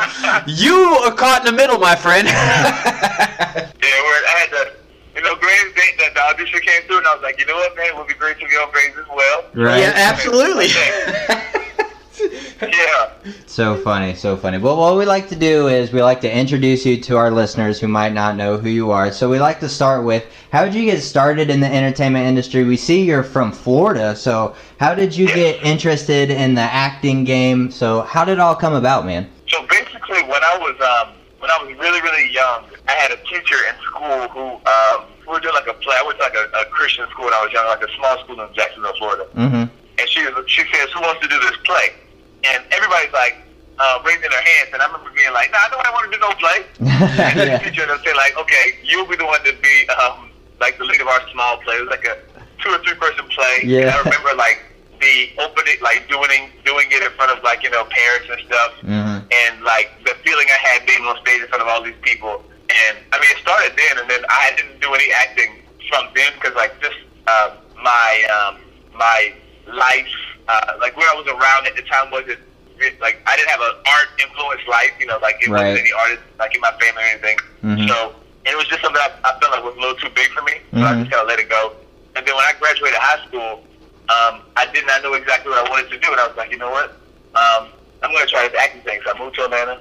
I went to a community college for like three semesters, Mhm. and I booked my first like small co-star role on Constantine. Nice. And I was like, I got a, I got a fitting. They, they called me and say, they text me and say, hey, I'm a fitting today at like 12, and I think it was like nine in the morning. But I left class at that moment because I was like, you know, I want to be ready for this fitting, whatever this fitting right, thing is. right. And um, like I ended up finishing that semester, and then that was it. Like from that point on, I just um, was fully, and I started cl- acting classes and things of that nature. And once I was, I just got fully immersed into it, and it, it's all history from that. That's awesome, man. That's awesome. I mean, we hear from uh, quite a few guests, honestly, who they kind of just go through school because that's kind of like the thing that society has told you you kind of had to do for so long. But then you kind of Right. dabble a little bit in the acting game, and then once you know, your number gets called, and then you finally get on set, man. That's awesome. Yeah, yeah, that's how it was. And Constantine, that's a good one to start with. Seriously. Like- It was, and, and the thing was, it was, it was exciting because, um, I mean, it was, uh, it was NBC. Right. Like, oh man, I booked at NBC, you know, and it was like a few lines in the scene, and they ended up, there was a guy who had way more lines than I did in the scene, and they ended up cutting all the audio of both of our, of, uh, like, they ended up cutting that scene extremely short, which Yeah. made sense for the story. Mm-hmm. But um, my character held a gun at Constantine in the scene, so like that part made it. Like I'm standing there, like pulling this gun on Constantine, and Uh-huh, uh-huh. at me, and, and then you know, it was cool. You know, it was um, it was you know, unique, a unique experience. Definitely, man. Definitely. Yeah, seriously. I mean, you said uh, starting out in Atlanta. So, what's uh, the difference between the Atlanta film and television scene and the LA film and television scene? So Atlanta, and I love Atlanta so much. It is, it is like I love the community. It's, it's very much that that that stereotype of like the South, like people being nicer in the South, and and LA is just a little more uh, not as not as um, authentic. hmm at- at yeah, definitely. So it's just limited, like 'cause in the South, like the filmmakers, like the independent scene and the in classes, people are very supportive of each other. You know, Mhm. if somebody's doing a movie premiere, it's just like they're more, they get a lot of support, and that in Atlanta was a good place to start because I got you know so many shows just being there because um you know all of the movies were shooting in Atlanta, all the shows were shooting in Atlanta, Right. and they needed you know local actors to fill those spots, and it gave me a chance to um, just really get some great credits on my belt. Where um, I feel like if God would have let me to start in LA, it would have been a different. Um, it could have been possibly a little more challenging, hmm um, and I, I don't think I would have had nearly as many credits as, as I would have had. So I did the work there, and then got with the big agent, and then ended up coming to LA with the little with something under my belt already. So it worked out. Yeah. And I mean, that's great for our listeners to hear as well because our podcast is strictly built on helping the up and comers trying to break into the entertainment game. So it helps a lot to know that because New Orleans and Atlanta, I feel like a lot of people can get their feet wet there and build up their credits, like Uh-huh. you said, and then move Oh, out to. Los Angeles and have something under their belt to give them something a little bit more like notoriety, basically. Yeah, exactly. Yeah, and, and I mean, like you, you also mentioned, I mean, the, the the caliber of the shows and projects that are shooting in Atlanta right now. You know, while while all the money's being funneled through LA, obviously, but I mean, these are these are high end productions, high end television shows, high end films that, that are coming out of there, and and I mean, Yeah. the, the community that I mean, they have. I, I love that you said that because they have built like this massive film community in that state. Mhm. You know, and and, and the, it's overwhelming the support that they show to to the people that come in and out of there on a regular basis for these projects. Yeah, yeah, that's true. Very true. Well, I, okay, so I want to jump in because I thought you were absolutely phenomenal on The Resident, man. I, I just, I, you, bro. Thank you I, I, I started binge watching it, and, and you know, and I jumped in, and I just thought your storyline with the whole heart patient thing, and then of course falling in love with the doctor, and I mean, you know, you got to make Yeah. things complicated, right? So I, I just thought it was absolutely brilliant, dude. The way the, the way that you pulled it off, I thought the chemistry that you had between all all of your fellow actors was amazing. Um, it's not easy to do, man, to pull off that kind of a role. Role. You know, and, and I thought it was just brilliant, man. Thank you, brother. Thank you so much. That means a lot. Yeah, I do, and I, you know, I'm hoping, I hoping, you know, I, I just we see more stuff like that from you because, like I said, it, it was just, it's, it's not one of those things. You, I thought the humor that you brought to the role because, it, I mean, come on, man, yeah, it, this is a guy with a heart problem who's, who's, you know, got a transplant and he's going through some serious shit, but you were able to d- deliver some humor in through it all and kind of keep it real, and I thought that's what made it work so well. Yeah. The, the great thing about that show is that, and I love the resident because it will always be like the like one of the big um, one of the big I guess not not milestone, but one of the big moments in my career was just a, a very um, a career defining um, credit to, to, to kind of get me to into bigger doors. But Absolutely. that character was only supposed to have one episode. We Right. did it. Oh, nice. Um, he was a one, one episode guest star in the beginning Mm-hmm. we shot because they did a double feature. So I mean, a double premiere. So it was the um, episode one Mm-hmm. And um, and two premiered in um, on two nights back to back to Mhm. kind of introduce it to the world. And um, I remember uh, we sh- we had shot my episode, and they called me like a few weeks later and was like, "Hey, we moved some." St-. It was like two guest stars in that episode. Mm-hmm. And um, I think they ended up replacing the first scene or pushing the first scene that was supposed to be the first scene back and ended up writing a whole new first scene for me because of what they really enjoyed from what I did on set. Mm-hmm. And they just gave him, like, made him a science teacher. And I was like, oh man, that's so much more.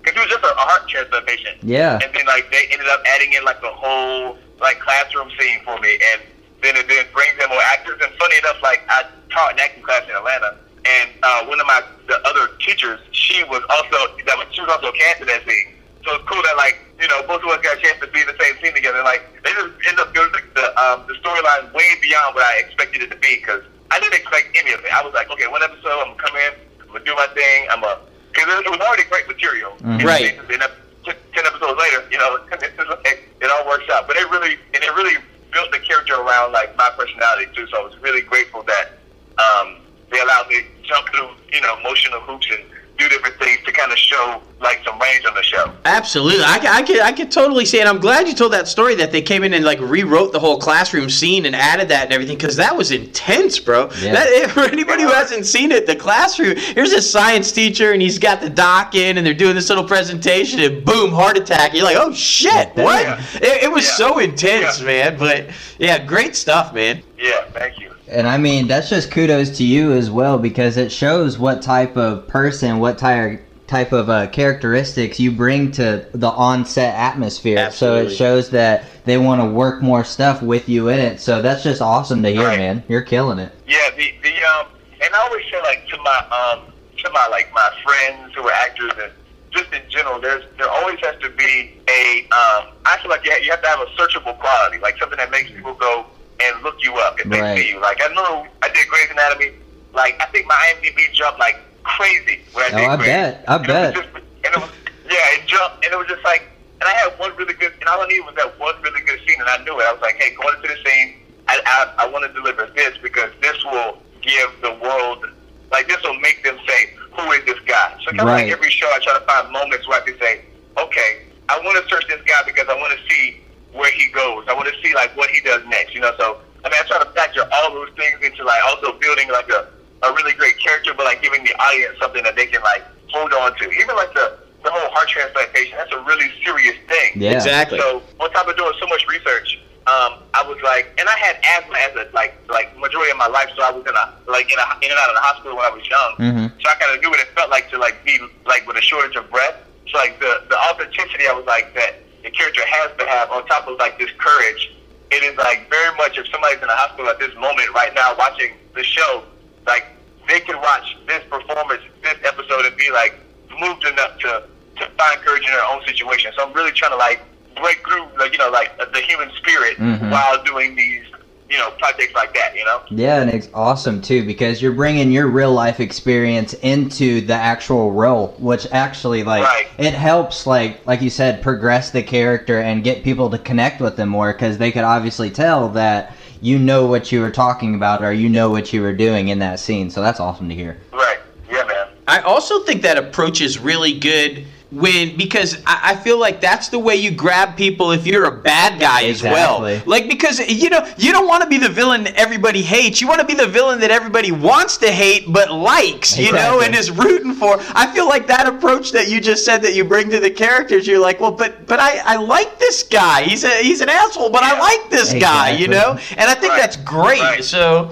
Because you want people talking, right? yeah, you do. Because that's what it's about. I mean, at the end of the day, it's like um, you bring your yourself and you know you create these characters and you work the craft. You're a craftsman of Mhm. this thing, and like a part of like the craft building that like I think people like can forget is like the audience factor. It's like, hey, I'm doing this for me. You know, I'm, I'm, I'm Right. you know, I'm, I'm having this moment. It's my character. It's me, me, me, me, me. And it's like nothing essentially is for us. It's, it's all you know, the audience for all the other actors. I mean, I find that I do like the most, the best emotional work when I'm projecting all my energy to my partner in the scene. Let Right.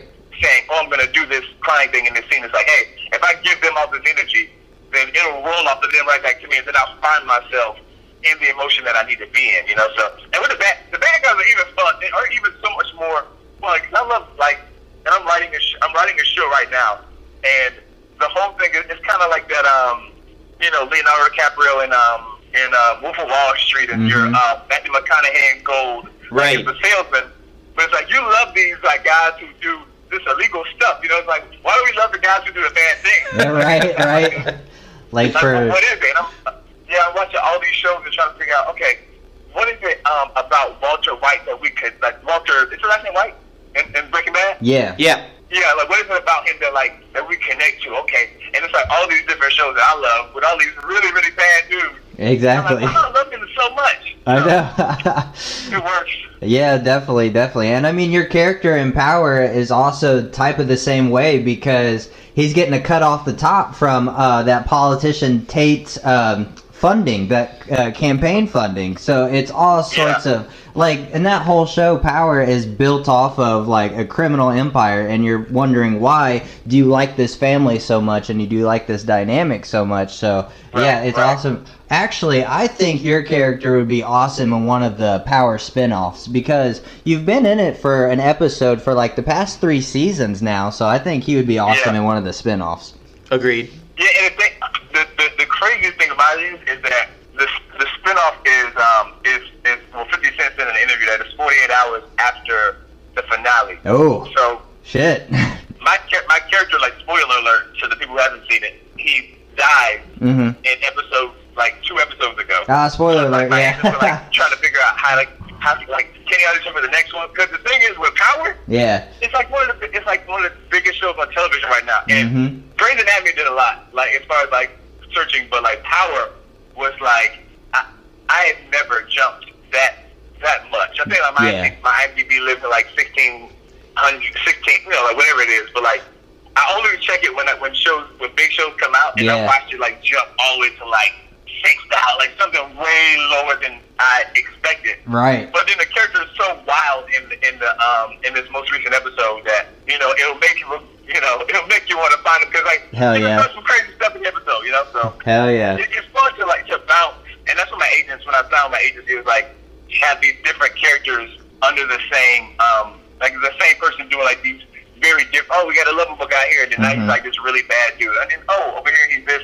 college student. So like those things help the help, help them to help to put me in a better position as well. Hell yeah, hell yeah. Well, you mentioned something about writing as well. Uh, th- is that a new thing that you like to do, or was it like part of the part of the act the whole time? Like, were you always planning to be a writer, actor, model, stuff like that? So, how's that going? Well, it was well in 2015. Um, the Academy Awards had uh, like the Academy Awards had like you know your um, it was, it was a team Oscar category where the the producers of the of the Oscars they will have um, young filmmakers all over the world like submit like a um, a 60 second short film Mm-hmm. and um, and I won back in 2015. So they um, so like I was on the Oscars in 2015, like on the stage, they brought me out. It was me and like five other people, um, and like they said, oh, and they said our names on the Academy Awards stage, and that was a big, the big, a big moment in my career because like I think I ended up booking a movie like the next month. Oh, Like, Hell yeah. the next the next month. But I was going to Oscars, you know, so it's like okay.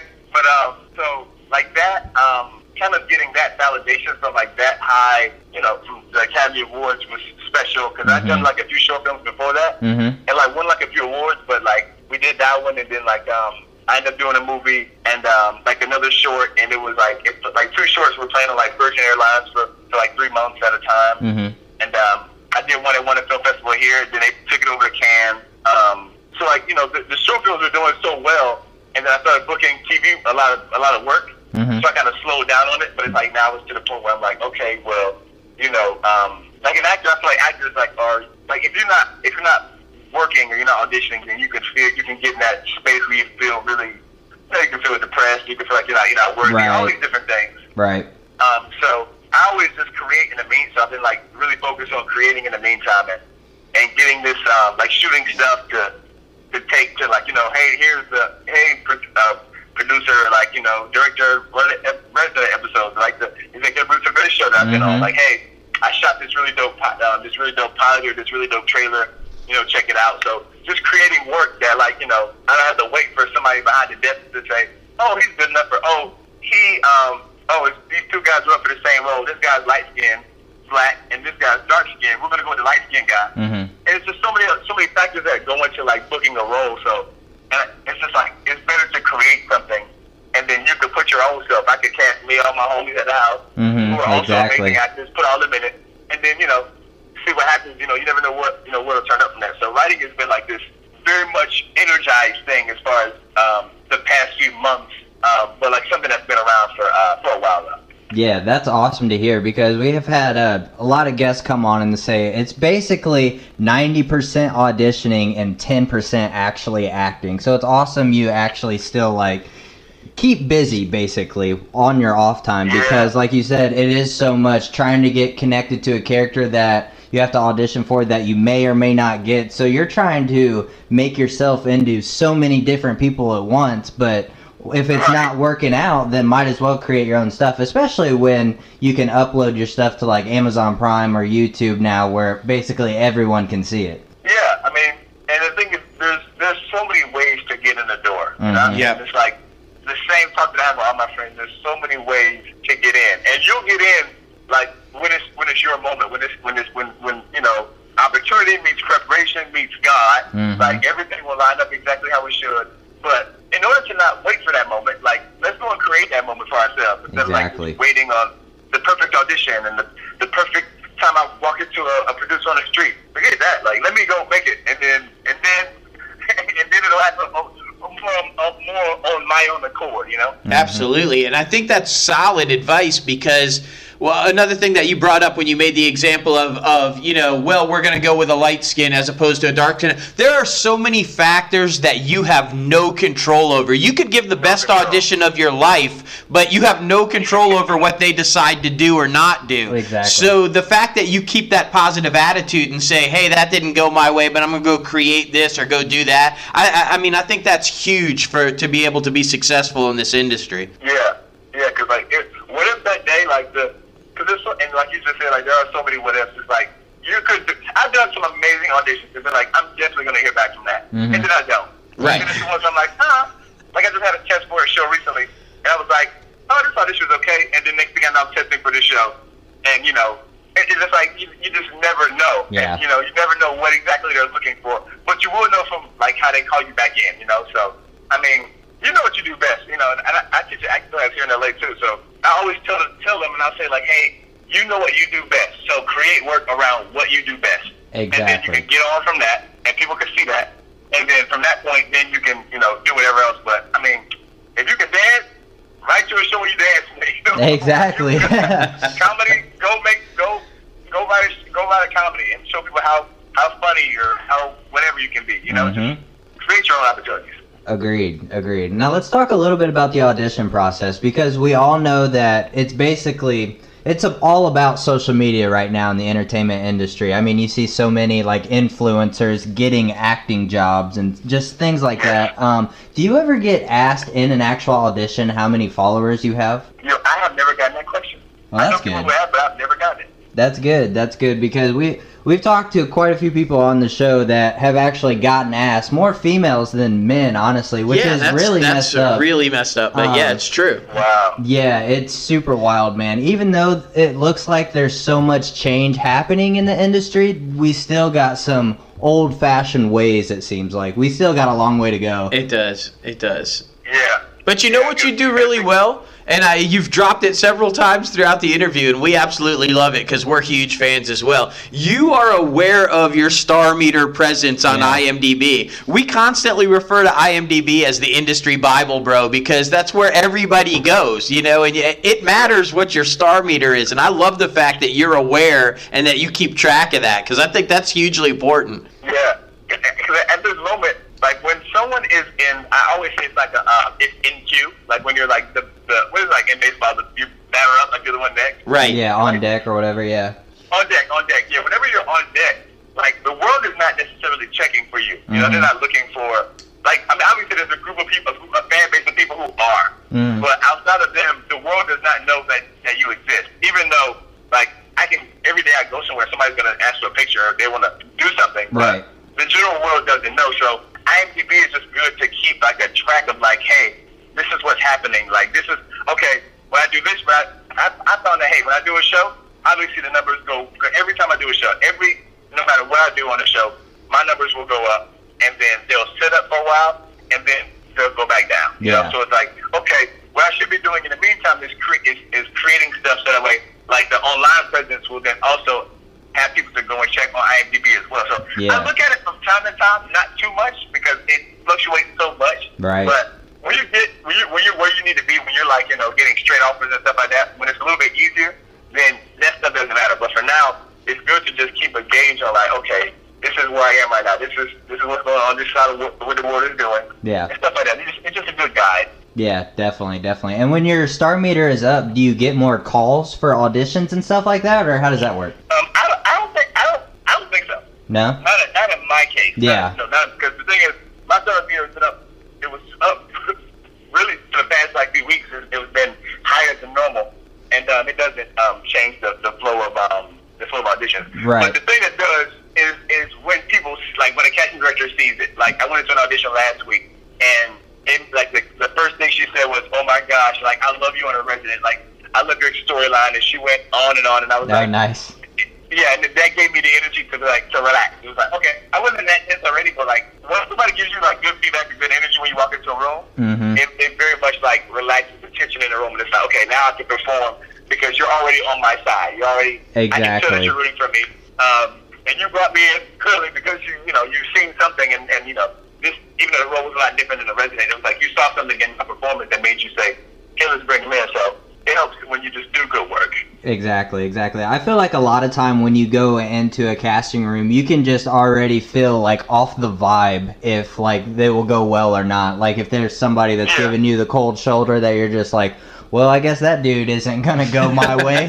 but but it's always Right. good to have someone in your corner that has seen your stuff. And I mean, like we said Yeah. before, many times throughout the interview, you're just killing it right now, man. And uh, we loved you on Iron Fist too, by the way. You got so much Oh, stuff that you've been on. Like we were a huge fan of uh, the Marvel shows on Netflix. Hate to see those go, Right. but um, I mean, I can only know- imagine I how know what they're much. Do you know what they're doing with them? Uh, we're thinking that because Kevin Feige just got promoted to uh, what's the Uh, Chief Creative Officer. Chief yeah. Creative Officer. So we think Kevin Feige is going to go try to talk to Netflix to try to get that two year suspension off and tr- maybe bring him to Hulu. But who knows, man? Right.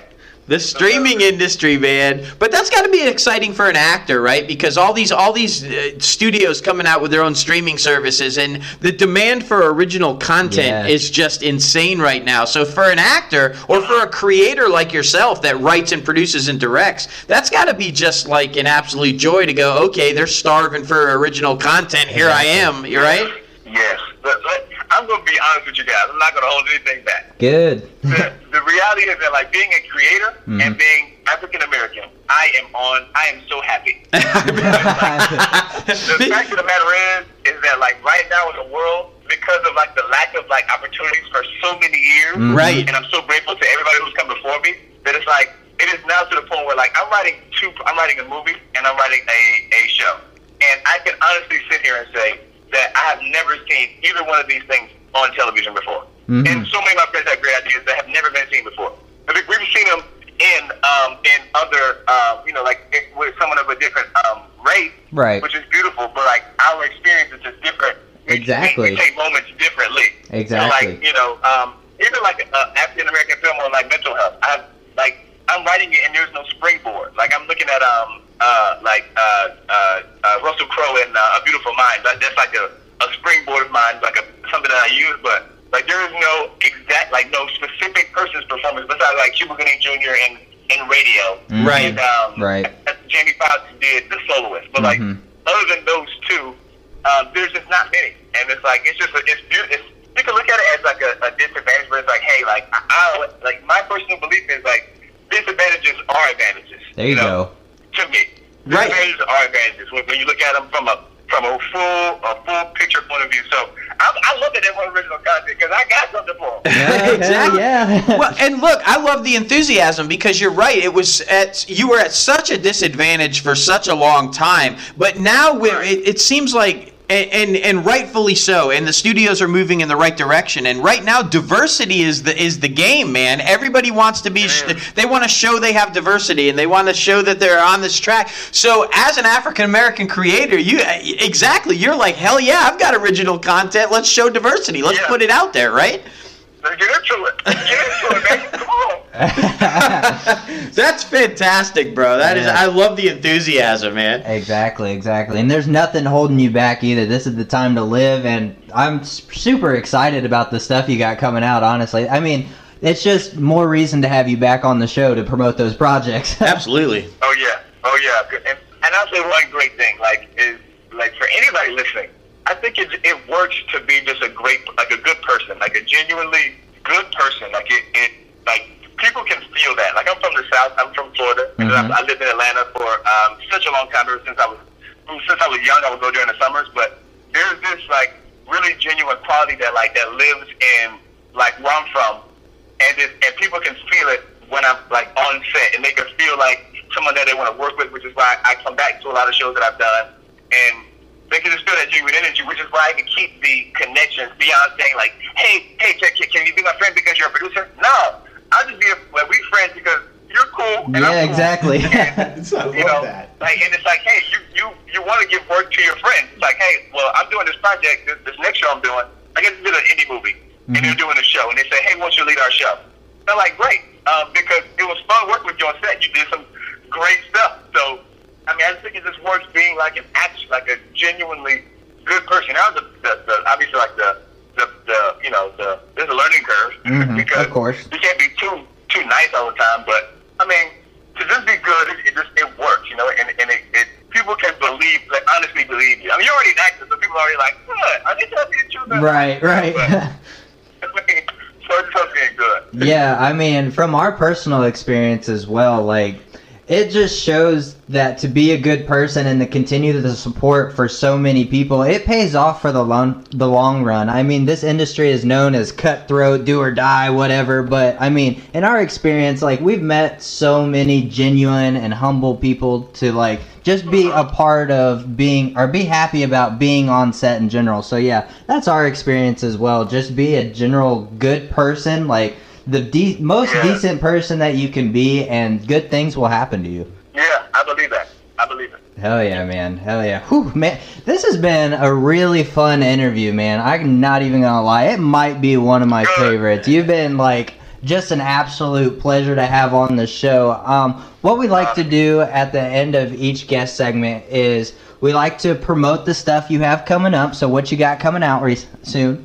So, um, Just I'm, just did a, um, I just uh, came back from Atlanta. I did a spot in uh, Bruce McCarthy and Octavia Spencer doing this movie called Thunder Force. Mm-hmm. So I went down, um, like the catch my guest to come down. I went down and, and hopped in on that for a second. Um, and right now it's just really just creating. I've just been in this in this zone of just creating Nice. um, new things. So really just on the on the I'm on the on the bubble. You know, There you like go. That, in that little creative hibernation space, getting stuff. You know, just finished writing some stuff and just going into a few meetings to um, just pitch some stuff. And hopefully I can I don't even say hopefully, but because I believe it'll happen. So when the get, when the time comes, then we can um, make some big splashes and waves in this industry.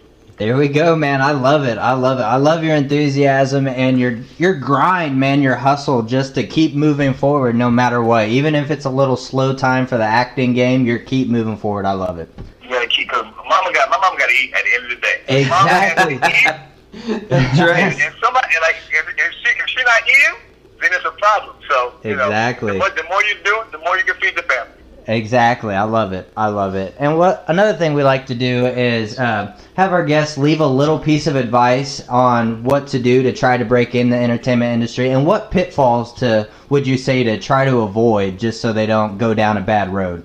Okay, great. So if I could give any advice, and one thing I've been coming across lately with a lot of my um, like actress friends and um, and also actor friends, but more of my actress friends is like it's this um, it's just I think it's important to establish like your like your morals, like what you would and would not do early on. Yeah. Um, my mom made me say like what roles I would not play when I was young. There was only like two of them, so like I, I just was very like conscious of those things because like there's so many opportunities that come and you know if it's like hey um, at this moment someone doesn't want to you know take their clothes off you know and it's like hey you don't want to do it you know like value yourself and you know like hold on to that you know Mhm. so I was like you know and and then uh, pitfalls um, I think pride is a huge pitfall or like being just like a like a like a I talk about being a good person but that person who's like the, the divas because like it's not a good um not a good rep for uh, for divas in the industry 'cause Agreed. people talk about you.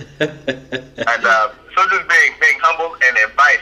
Man, the best advice I would give is, oh man, this yo, the best advice I would give is to if if if if, if I can encourage all my all actors to make it about the work more than about the other fluffy stuff like the fame and the and the money and and do I look good and how does this look? All the all the because it's like that like longevity it, you need to have the, the work has to be good in order for you to last a long time because looks will fade. Those things fade but if you are good it will last like forever my favorite actors have been around for a very long time it's, just their work has, has been good since they were young so um, I would just say like focus on the work that you're doing and like really put pride into it and because so many people want your job so many people want to be in a position that you're in and and, and it's like the thing where they say um, you know um, we all have struggles, but there's someone else. If we dropped all our struggles on the ground, someone else will grab them before we had a chance to pick them up again. You know, so like there's always somebody in a different position. Always somebody who wants your spot. So get up in the morning, work, and earn what you get. You know, so. Solid. Hell yeah, man. Yeah. That's really solid. That's going to help a whole bunch of people out. I'm going to have that framed, man. I'm not even going to lie. That's right. Yeah. Uh, I, yeah, I just I, no kid, no kidding. Any, not even a joke. We have this huge vision board on the on the office wall, man, and that's going up for sure. I mean, I just humility, right? Humility and be a good Yeah. person. I, I just I, it can't get better than that, bro. It cannot get better than that. Yeah. oh, Because if you man. close your eyes, gonna come back around. And if God see you, if if God see you, if you're doing good, God will bless you. Exactly. Agreed. Agreed. Well, you know, it's all about social media, man. So, where can people follow you? We're going to be promoting it like crazy. Where can they find you on social media? Awesome. On social media, my name is um, the Patrick Walker, T H E Patrick Walker. Um, on all my social media, I think on Facebook it's just Patrick Walker, but Instagram, I think Twitter. I don't use Twitter much, but really Instagram is the Patrick Walker. Gotcha. Gotcha. Gotcha. Well, listen, thank you again for taking a little bit of time out of your day to come and talk to us on Inside the Crazy Ant Farm. It was an absolute pleasure, man. And, uh, Open invite. Anytime you just want to come back on, promote a project, or just shoot the shit about like any Seriously. any entertainment Yeah. news that you want to talk about, just come back on. You're more than welcome. Uh, where you guys? Where you guys at right now? We're actually based in LA, bro. We we travel a lot working on projects and stuff, but yeah, we're LA based, so Yo, I, next time I want to come and sit with you guys. Hell yeah, hell yeah, dude. That'd be a blast, man. Bro, I, I, I love it. Thank you guys so much for having me on. I, I mean it. I really, really appreciate people who um who just see what I'm doing. You know, it's, it's hard enough to get people to see, to pay attention. So I thank you guys for giving me the opportunity to um, spread a little bit of joy today. Of Oh, course, man. of course. We appreciate you, and you have a great rest of the day now. You too. Y'all take it easy. All right, man. All right, peace. Woo! That Yeah. dude, he was awesome. I mean, he's got to be one of the most enthusiastic, you know, very Sam Medina. Yeah, you know, just like he, you can Loves it. tell he loves what he does, and he and he's a genuinely good person, and Yeah. he's appreciative of, of what he has, and, and I mean, I think that's I always like it when they give that advice. Yeah. like you know, to be humble and it and don't do it for you, but do Mhm. it for the for your per- person that you're performing with, Right. Mm-hmm. and do it for the audience, and I think that is when it translates to the audience, and fans appreciate that. And, and you you have a long career, you know, Agreed, and I do. I love the diva crack. Yeah. because you don't have long careers when you're a diva. That's just how it goes. I mean, saying, so just what a saying. great guy. Yeah, man. Seriously, like- I think he's going far. yeah, definitely, definitely. Thank you again, Patrick Walker, for coming on the show. All right, now it is time for our top five segments. Oh man, you know, there was a lot of talk about all this Scorsese versus Marvel stuff. So we just want to put all that stuff to bed. We've said what we've got to say, and now it's time to appreciate some brilliant filmmakers, especially ones who have come way before us. I'm just saying, this motherfucker's old as shit, He's about to be he's 90. brilliant. About to be 90. Yeah. But as he says, he doesn't let the old guy in. now, Well, and, and you know, we're talking about it because Richard Jewell is Mm-hmm. getting ready to come out. That's his next big one. Uh, already Oscar buzz about it and everything. If you haven't figured it out yet, we're talking about the man, the myth, the legend, Clint Eastwood. that's right. Clint Eastwood. Did you guys know he's a composer too? hmm Yeah, he It's writes. so he- cool. I, we haven't. We didn't even talk about all the films he's written music for. Exactly. Play Misty for me to begin with, but Mhm. anyway, top five films that Clint Eastwood has starred and directed Yeah. Because he and he's directed himself in a lot of huge He hits. has. So this, It- this is a good one, man. It was hard. I'm not even gonna lie. I got some ones that take me way back to when I Oh, was a yeah, kid. Yeah, this first one for you, I'm like, yeah. what? Uh, yeah, yeah. The rookie. Oh man, just a phenomenal flick. But the next one, I believe, is even better. Million Dollar Baby. Yes. That one is so freaking good. I Yeah. think it was on another one of our top fives. Like, yeah, and, and you know they didn't want it. Yeah, And that's uh, insane. yeah, Million Dollar Baby was passed on even by Warner Brothers, who like Clint has had a lifelong relationship with, basically. And he did what we talk about with the pitches and everything. They went and they said, "Now it's a female Rocky. Nobody wants to see a female Mm-hmm. Rocky. This is never going to work." And he said, "It's not a female Rocky." he said. It's a love story between a father and a daughter that happens to box. Yeah. And then they went for it. Yeah, They're exactly. like, oh fuck, that will do. It is. You know, so that. But we've heard that time and time again. You have to, you have to, when you make your pitch, make it something that's relatable to the audience. Yeah. You're right. Nobody wants to see a female Rocky, but they do want to see a love story between mom, uh, you know, da- dad and daughter. So Exactly. uh, brilliant, brilliant Hell guy. yeah. Hell yeah. And this next one just recently came out uh, last year or the year before. The Mule with Mm. Bradley Cooper as well. This one, I think, was one of his funnier ones the past couple of years. I thought so, 'cause He too. was pretty funny in he that was role. pretty funny. And, what, and with the sad thing, it's basically the breakdown of this old degenerate guy who spent his whole life being awful to his family. Yeah. But it's funny as shit. Yeah, You're right. I mean, yeah. I thought it was really fun. And we've talked about the, the passing of the torch, maybe from Yeah. Clint to Bradley Cooper. Yeah. As like you know, so I don't know. G- brilliant film though. I agree with you wholeheartedly. Hell yeah, hell yeah. And this next one, I mean, I'm a fan of young Charlie Sheen, so this one makes sense. Uh, Space Cowboys. Yes. Another great one. I mean, I only have a limited selection of like outer space films that I like, so this is definitely one of them. And number one, this is on both of our lists because I mean, this is this. Oof, this film is absolutely phenomenal. Great piece of artwork, especially in the filmmaking community. Uh, Gran Torino. Yeah. Yeah. Gran Torino. I, it's brilliant. It is. It's absolutely So good. brilliant. And I, I will never forget seeing it because I saw it in the theater and, and I'm in there and it was a pretty diverse age group, you know, but majority older. And uh, guys, if you haven't seen this film, it's extremely racist Yeah. based Yeah. intentionally so though that's what the whole thing about is he's this guy who's basically been brought up with this mentality Mm-hmm. or whatever but I never when when he's dropping zipper heads, damn zipper heads, and all this Vietnam talk, and these people like from that era are just knee slap, Mm-hmm. literally knee slapping and laughing and getting everything that the movie is trying to say. It was just one of those films that just epic, man, absolutely epic. Good list, bro. You, thank you. All right, now I'm showing my age here. I just said it at the top, but play Misty for me. Mm-hmm. That was a film that nobody wanted to touch, and he literally went in and said, "Hey, let me do it." Yeah. And they were like, "You want to do it?" And he said, "Yeah, I want to do it. I want I want to star in it." And they're like, "Okay." And then they, and he's like, and I want to direct it because he had never directed. This is a directorial debut. Yeah. And they said, okay, but we're you're gonna have to do it for free. We're not paying you. Mm. Yeah. And he said, okay. Yeah. So he directed and starred in and composed and wrote the original music for Play Misty for Me for free. That's crazy. But there you go. Yeah. Mm. That was his directorial debut, and boom. Uh, he had done a lot of westerns before that. He was, I mean, he was a pretty popular star at that point, Yeah. but had never. This was the beginning of the genius Yeah. of directing. So, So and he good. Mm. did it for free. Heartbreak Ridge. Yeah. If you lived in the '80s, you, you had to have loved Heartbreak Ridge. You know, adapt, overcome, improvise. I mean, just like he's a badass. Yeah. Clint Eastwood is a badass, and during that movie, he would have been perfect for Wolverine. Yeah. an older Wolverine, but just he was so bad at God, so badass. Gran Torino. said badass like five Yeah, times. because Clint Eastwood, 90 or not, is a badass. I wouldn't fuck with Clint Yeah. Eastwood. He's 90. I wouldn't Yeah. fuck with him. Gran Torino, we talked about it. on the list. Trouble with the Curve. Mm. This one was one of my favorites that was like recent in the Yeah. past few years. Um, Justin Timberlake and Amy Adams about the old scout that's old school and doesn't want to do it, but he's you know kind of just a brilliant film. I mean, really, br- and what I really like, if we're talking about the directing aspect of it, go back and watch that film and look at Justin Timberlake. Mm-hmm. Yeah. I think it's one of his best performances as an actor, Mm-hmm. and I think that's in huge part credit to Clint Eastwood bringing it out. You know, he's a brilliant director and he brings out the talent in people. And Timberlake's a solid actor, and it, it was great.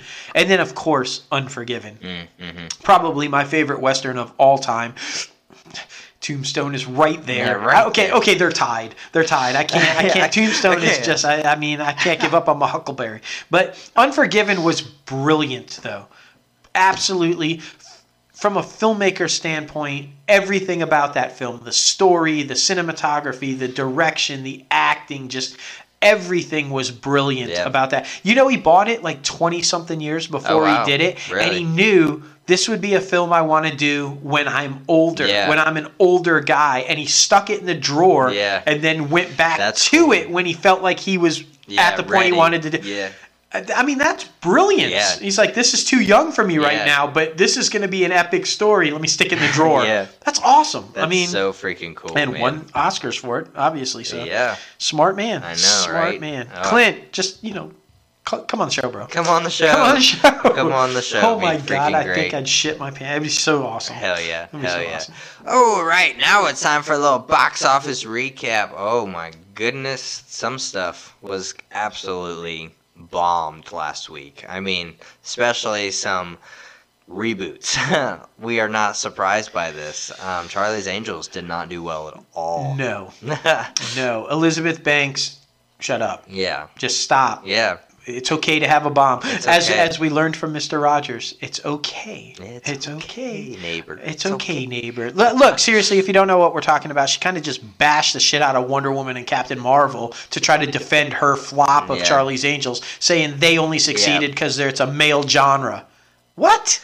No. Uh, nobody was interested in the be- from the get go, so I don't even understand. No. And hold on, you have the one and only Professor X in your film, so Exactly. how are you even going to say that? I just, I, yeah, I think, I think, just shut up. Yeah, it was a bad film. It was a bad idea. Yeah. it's like the fourth interpretation of Charlie's Angels, the like the second or third on film. On film, And. I mean, just it's over. Like, Exactly. move on, find something else. Exactly. I, I just, mm. Agreed, agreed. But the one, number one, was Ford and Ferrari. Oh. That was freaking phenomenal. We held our tongue from last week, but dude, this one, so good. so amazing. I, I, I mean, this is going to be a straight up battle between Matt Damon and Christian Bale Yeah. for for the for the Oscar. I yeah, think Matt They- Damon, honest, was my favorite. Just Oh, so good. He was so good as Carroll Shelby, but you can't overlook uh, as as as as Miles.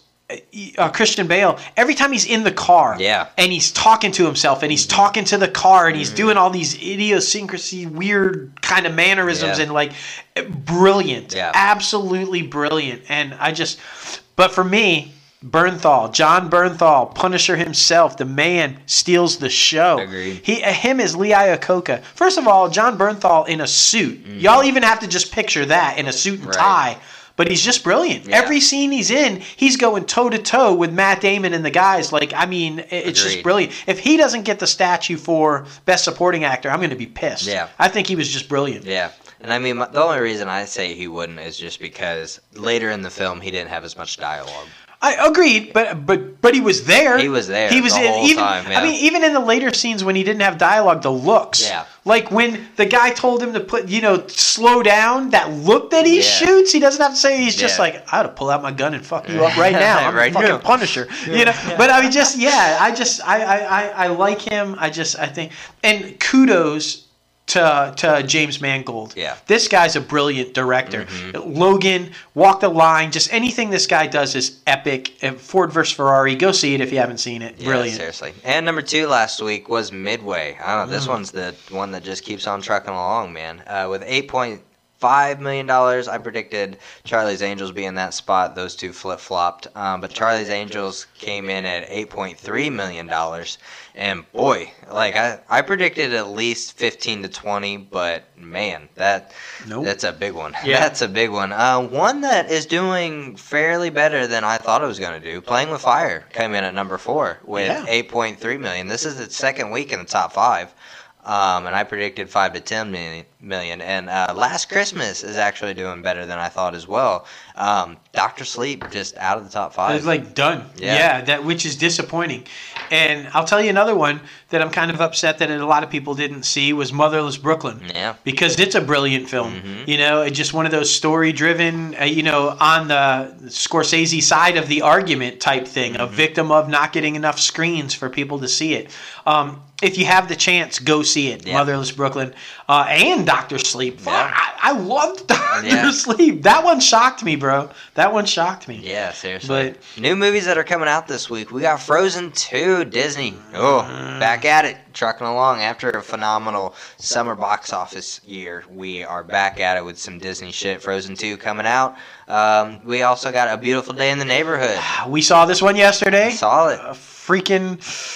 I, mm, Wasn't what we expected. It wasn't. It I wasn't. wanted more. I just I wanted more Tom Hanks as Mr. Rogers. But guys, he's not the main character. No, he's not no. number one. If if it's called a beautiful day in the neighborhood, but if you're going and you're looking and expecting a movie about Mr. Rogers, that's not what you're going to get. No. This is actually a dark, really sad, character-driven story about the guy that's writing the story about Mr. Rogers. Yeah. And uh, it- I mean. It- yeah, so just know going in that it's not a happy-go-lucky Mr. Rogers Yeah. movie. So it's basically about how Mr. Rogers influenced someone. So out of a bad spot in his of- life, yeah. yeah. So just mm, yeah, I don't mean know. it's interesting, man. It's interesting. It was. Uh, we also got Twenty One Bridges coming out. We got Yes. Darren Lepre coming on next week. So yes, listen that's to going that be one. exciting, and we're going to see the movie this week, Hell so that we can talk about it with him next week. It's going to be brilliant. Um, yeah, I mean Russo brothers and Chadwick Boseman, Black Panther. I mean, come on, guys. Right, right. Um, movies you can still go see. You got The Joker, Terminator, Dark Fate, Motherless Brooklyn, Doctor Sleep, Last Christmas, Playing with Fire, Midway, Charlie's Angels. I mean, if you want to, probably not. But and then you got Ford versus Ferrari. this one is so good. All- Two and a half hours long. Did not feel like. no, it, you guys. felt like you were in the Shelby racing. Yeah. Like if it just flew by, it was Yeah. that good. I'm, I'm just going to predict it right now, and I, I'm not going to do numbers like you because you, you're crazy. But I'm just going to. Disney will have two in the top five. Yeah. I, I think n- without doubt, Frozen Two will Yeah. be number one, and I think Ford versus Ferrari will stay in the top five, Yeah. and that's Fox and that's Disney guys. So they're I'm- making boatloads of fucking money. yeah. Um, number one, I think it's going to be Frozen 2. Obviously, that one's just family friendly Oh, yeah. phenomena. Um, 120 million to 140 million. Do you want to build a snowman? And I mean, I really do. Hey, you know who's in that one? Jason Ritter. Yeah. Jason Ritter's in this one. Epic. That's so epic. Number two, it's going to be a battle between Ford versus Ferrari and A Beautiful Day in the Neighborhood because I predict both of them coming in at 15 to 20 million. So we'll see what happens for number two and number three. Um, number four, I think it's going to be 21 Bridges with around 10 to 15 million. And then number five, I got Midway with around 3 to 5 million. So, Interesting. yeah, I, like I said, Ford versus Ferrari. I think that one's going to get a lot of good word of mouth, so it might come in at number two, past A Beautiful Day. I- but I also think that A Beautiful Day in the Neighborhood has been waited on for a while. Yeah, agreed, So- agreed. Um, that's interesting. I mean, could you imagine like the irony of if Frozen Two and Ford versus Ferrari come in one two? Yeah, yeah. You'll know what we're talking about if Yeah. you see Ford versus Ferrari. Yeah. It would be like you think Ford versus Ferrari is telling Frozen Two to slow down. Let's come in It's not- together. Let's come in together. Yeah, no. and it shouldn't have been that close. Like that. No. That's the whole thing. I mean, Yeah. go see the film. You know what we're talking So about. good, man. I like that prediction though. I, Yeah. I, mean, it's definitely they're they're both definitely going to be in the top five. There's no doubt about it. I so. agree. I agree. Now it is time for the IMDb Pro Top Trending segment. Oh man, we love this app. We use it every single day to look up industry news for Inside the Crazy Ant Farm. We use it to track actors for our projects. So much shit, man. If you are an up and comer in the entertainment industry, you need IMDb Pro. You will not regret it. Oh, this next, or the top trending movie this week. I am really surprised that it came back in this slot. Joker, back in it. I, I just think a lot of people are talking about it, word of mouth. Interesting. Yeah. You think the well, no, because that just happened. Maybe, but maybe it stays there next week because of all the buzz about the sequel this week. Yeah. That's interesting. I don't know, man. It's yeah, it really is. Uh, this one is by no surprise. Top trending TV show is The Mandalorian. Yeah, I without mean that's doubt. that's everywhere. Not gonna lie. And it's fucking brilliant. It is. Favreau is So a good. genius. Yep. That's all I'm saying. Hell yeah, hell yeah. And the top trending star this week is Pedro Pascal. Who Is, is, the, the, Mandalorian? Mandalorian? Now, I mean, he's no baby Yoda, but I mean, he's pretty good. I wonder because Mandalorians apparently never take off their helmet, so I wonder if we're ever even going to see his face. Right. So okay, I got to tell you though, this just goes to who's ever directing, and I, I I apologize for not having the name of who's directing because it's not Favreau. He was too busy Mm-hmm. doing some another project that that he wasn't able to direct this season. Although he has hinted he wants to direct, you know, some of the episodes in season two. But it's a huge credit to the director and to Favreau's writing.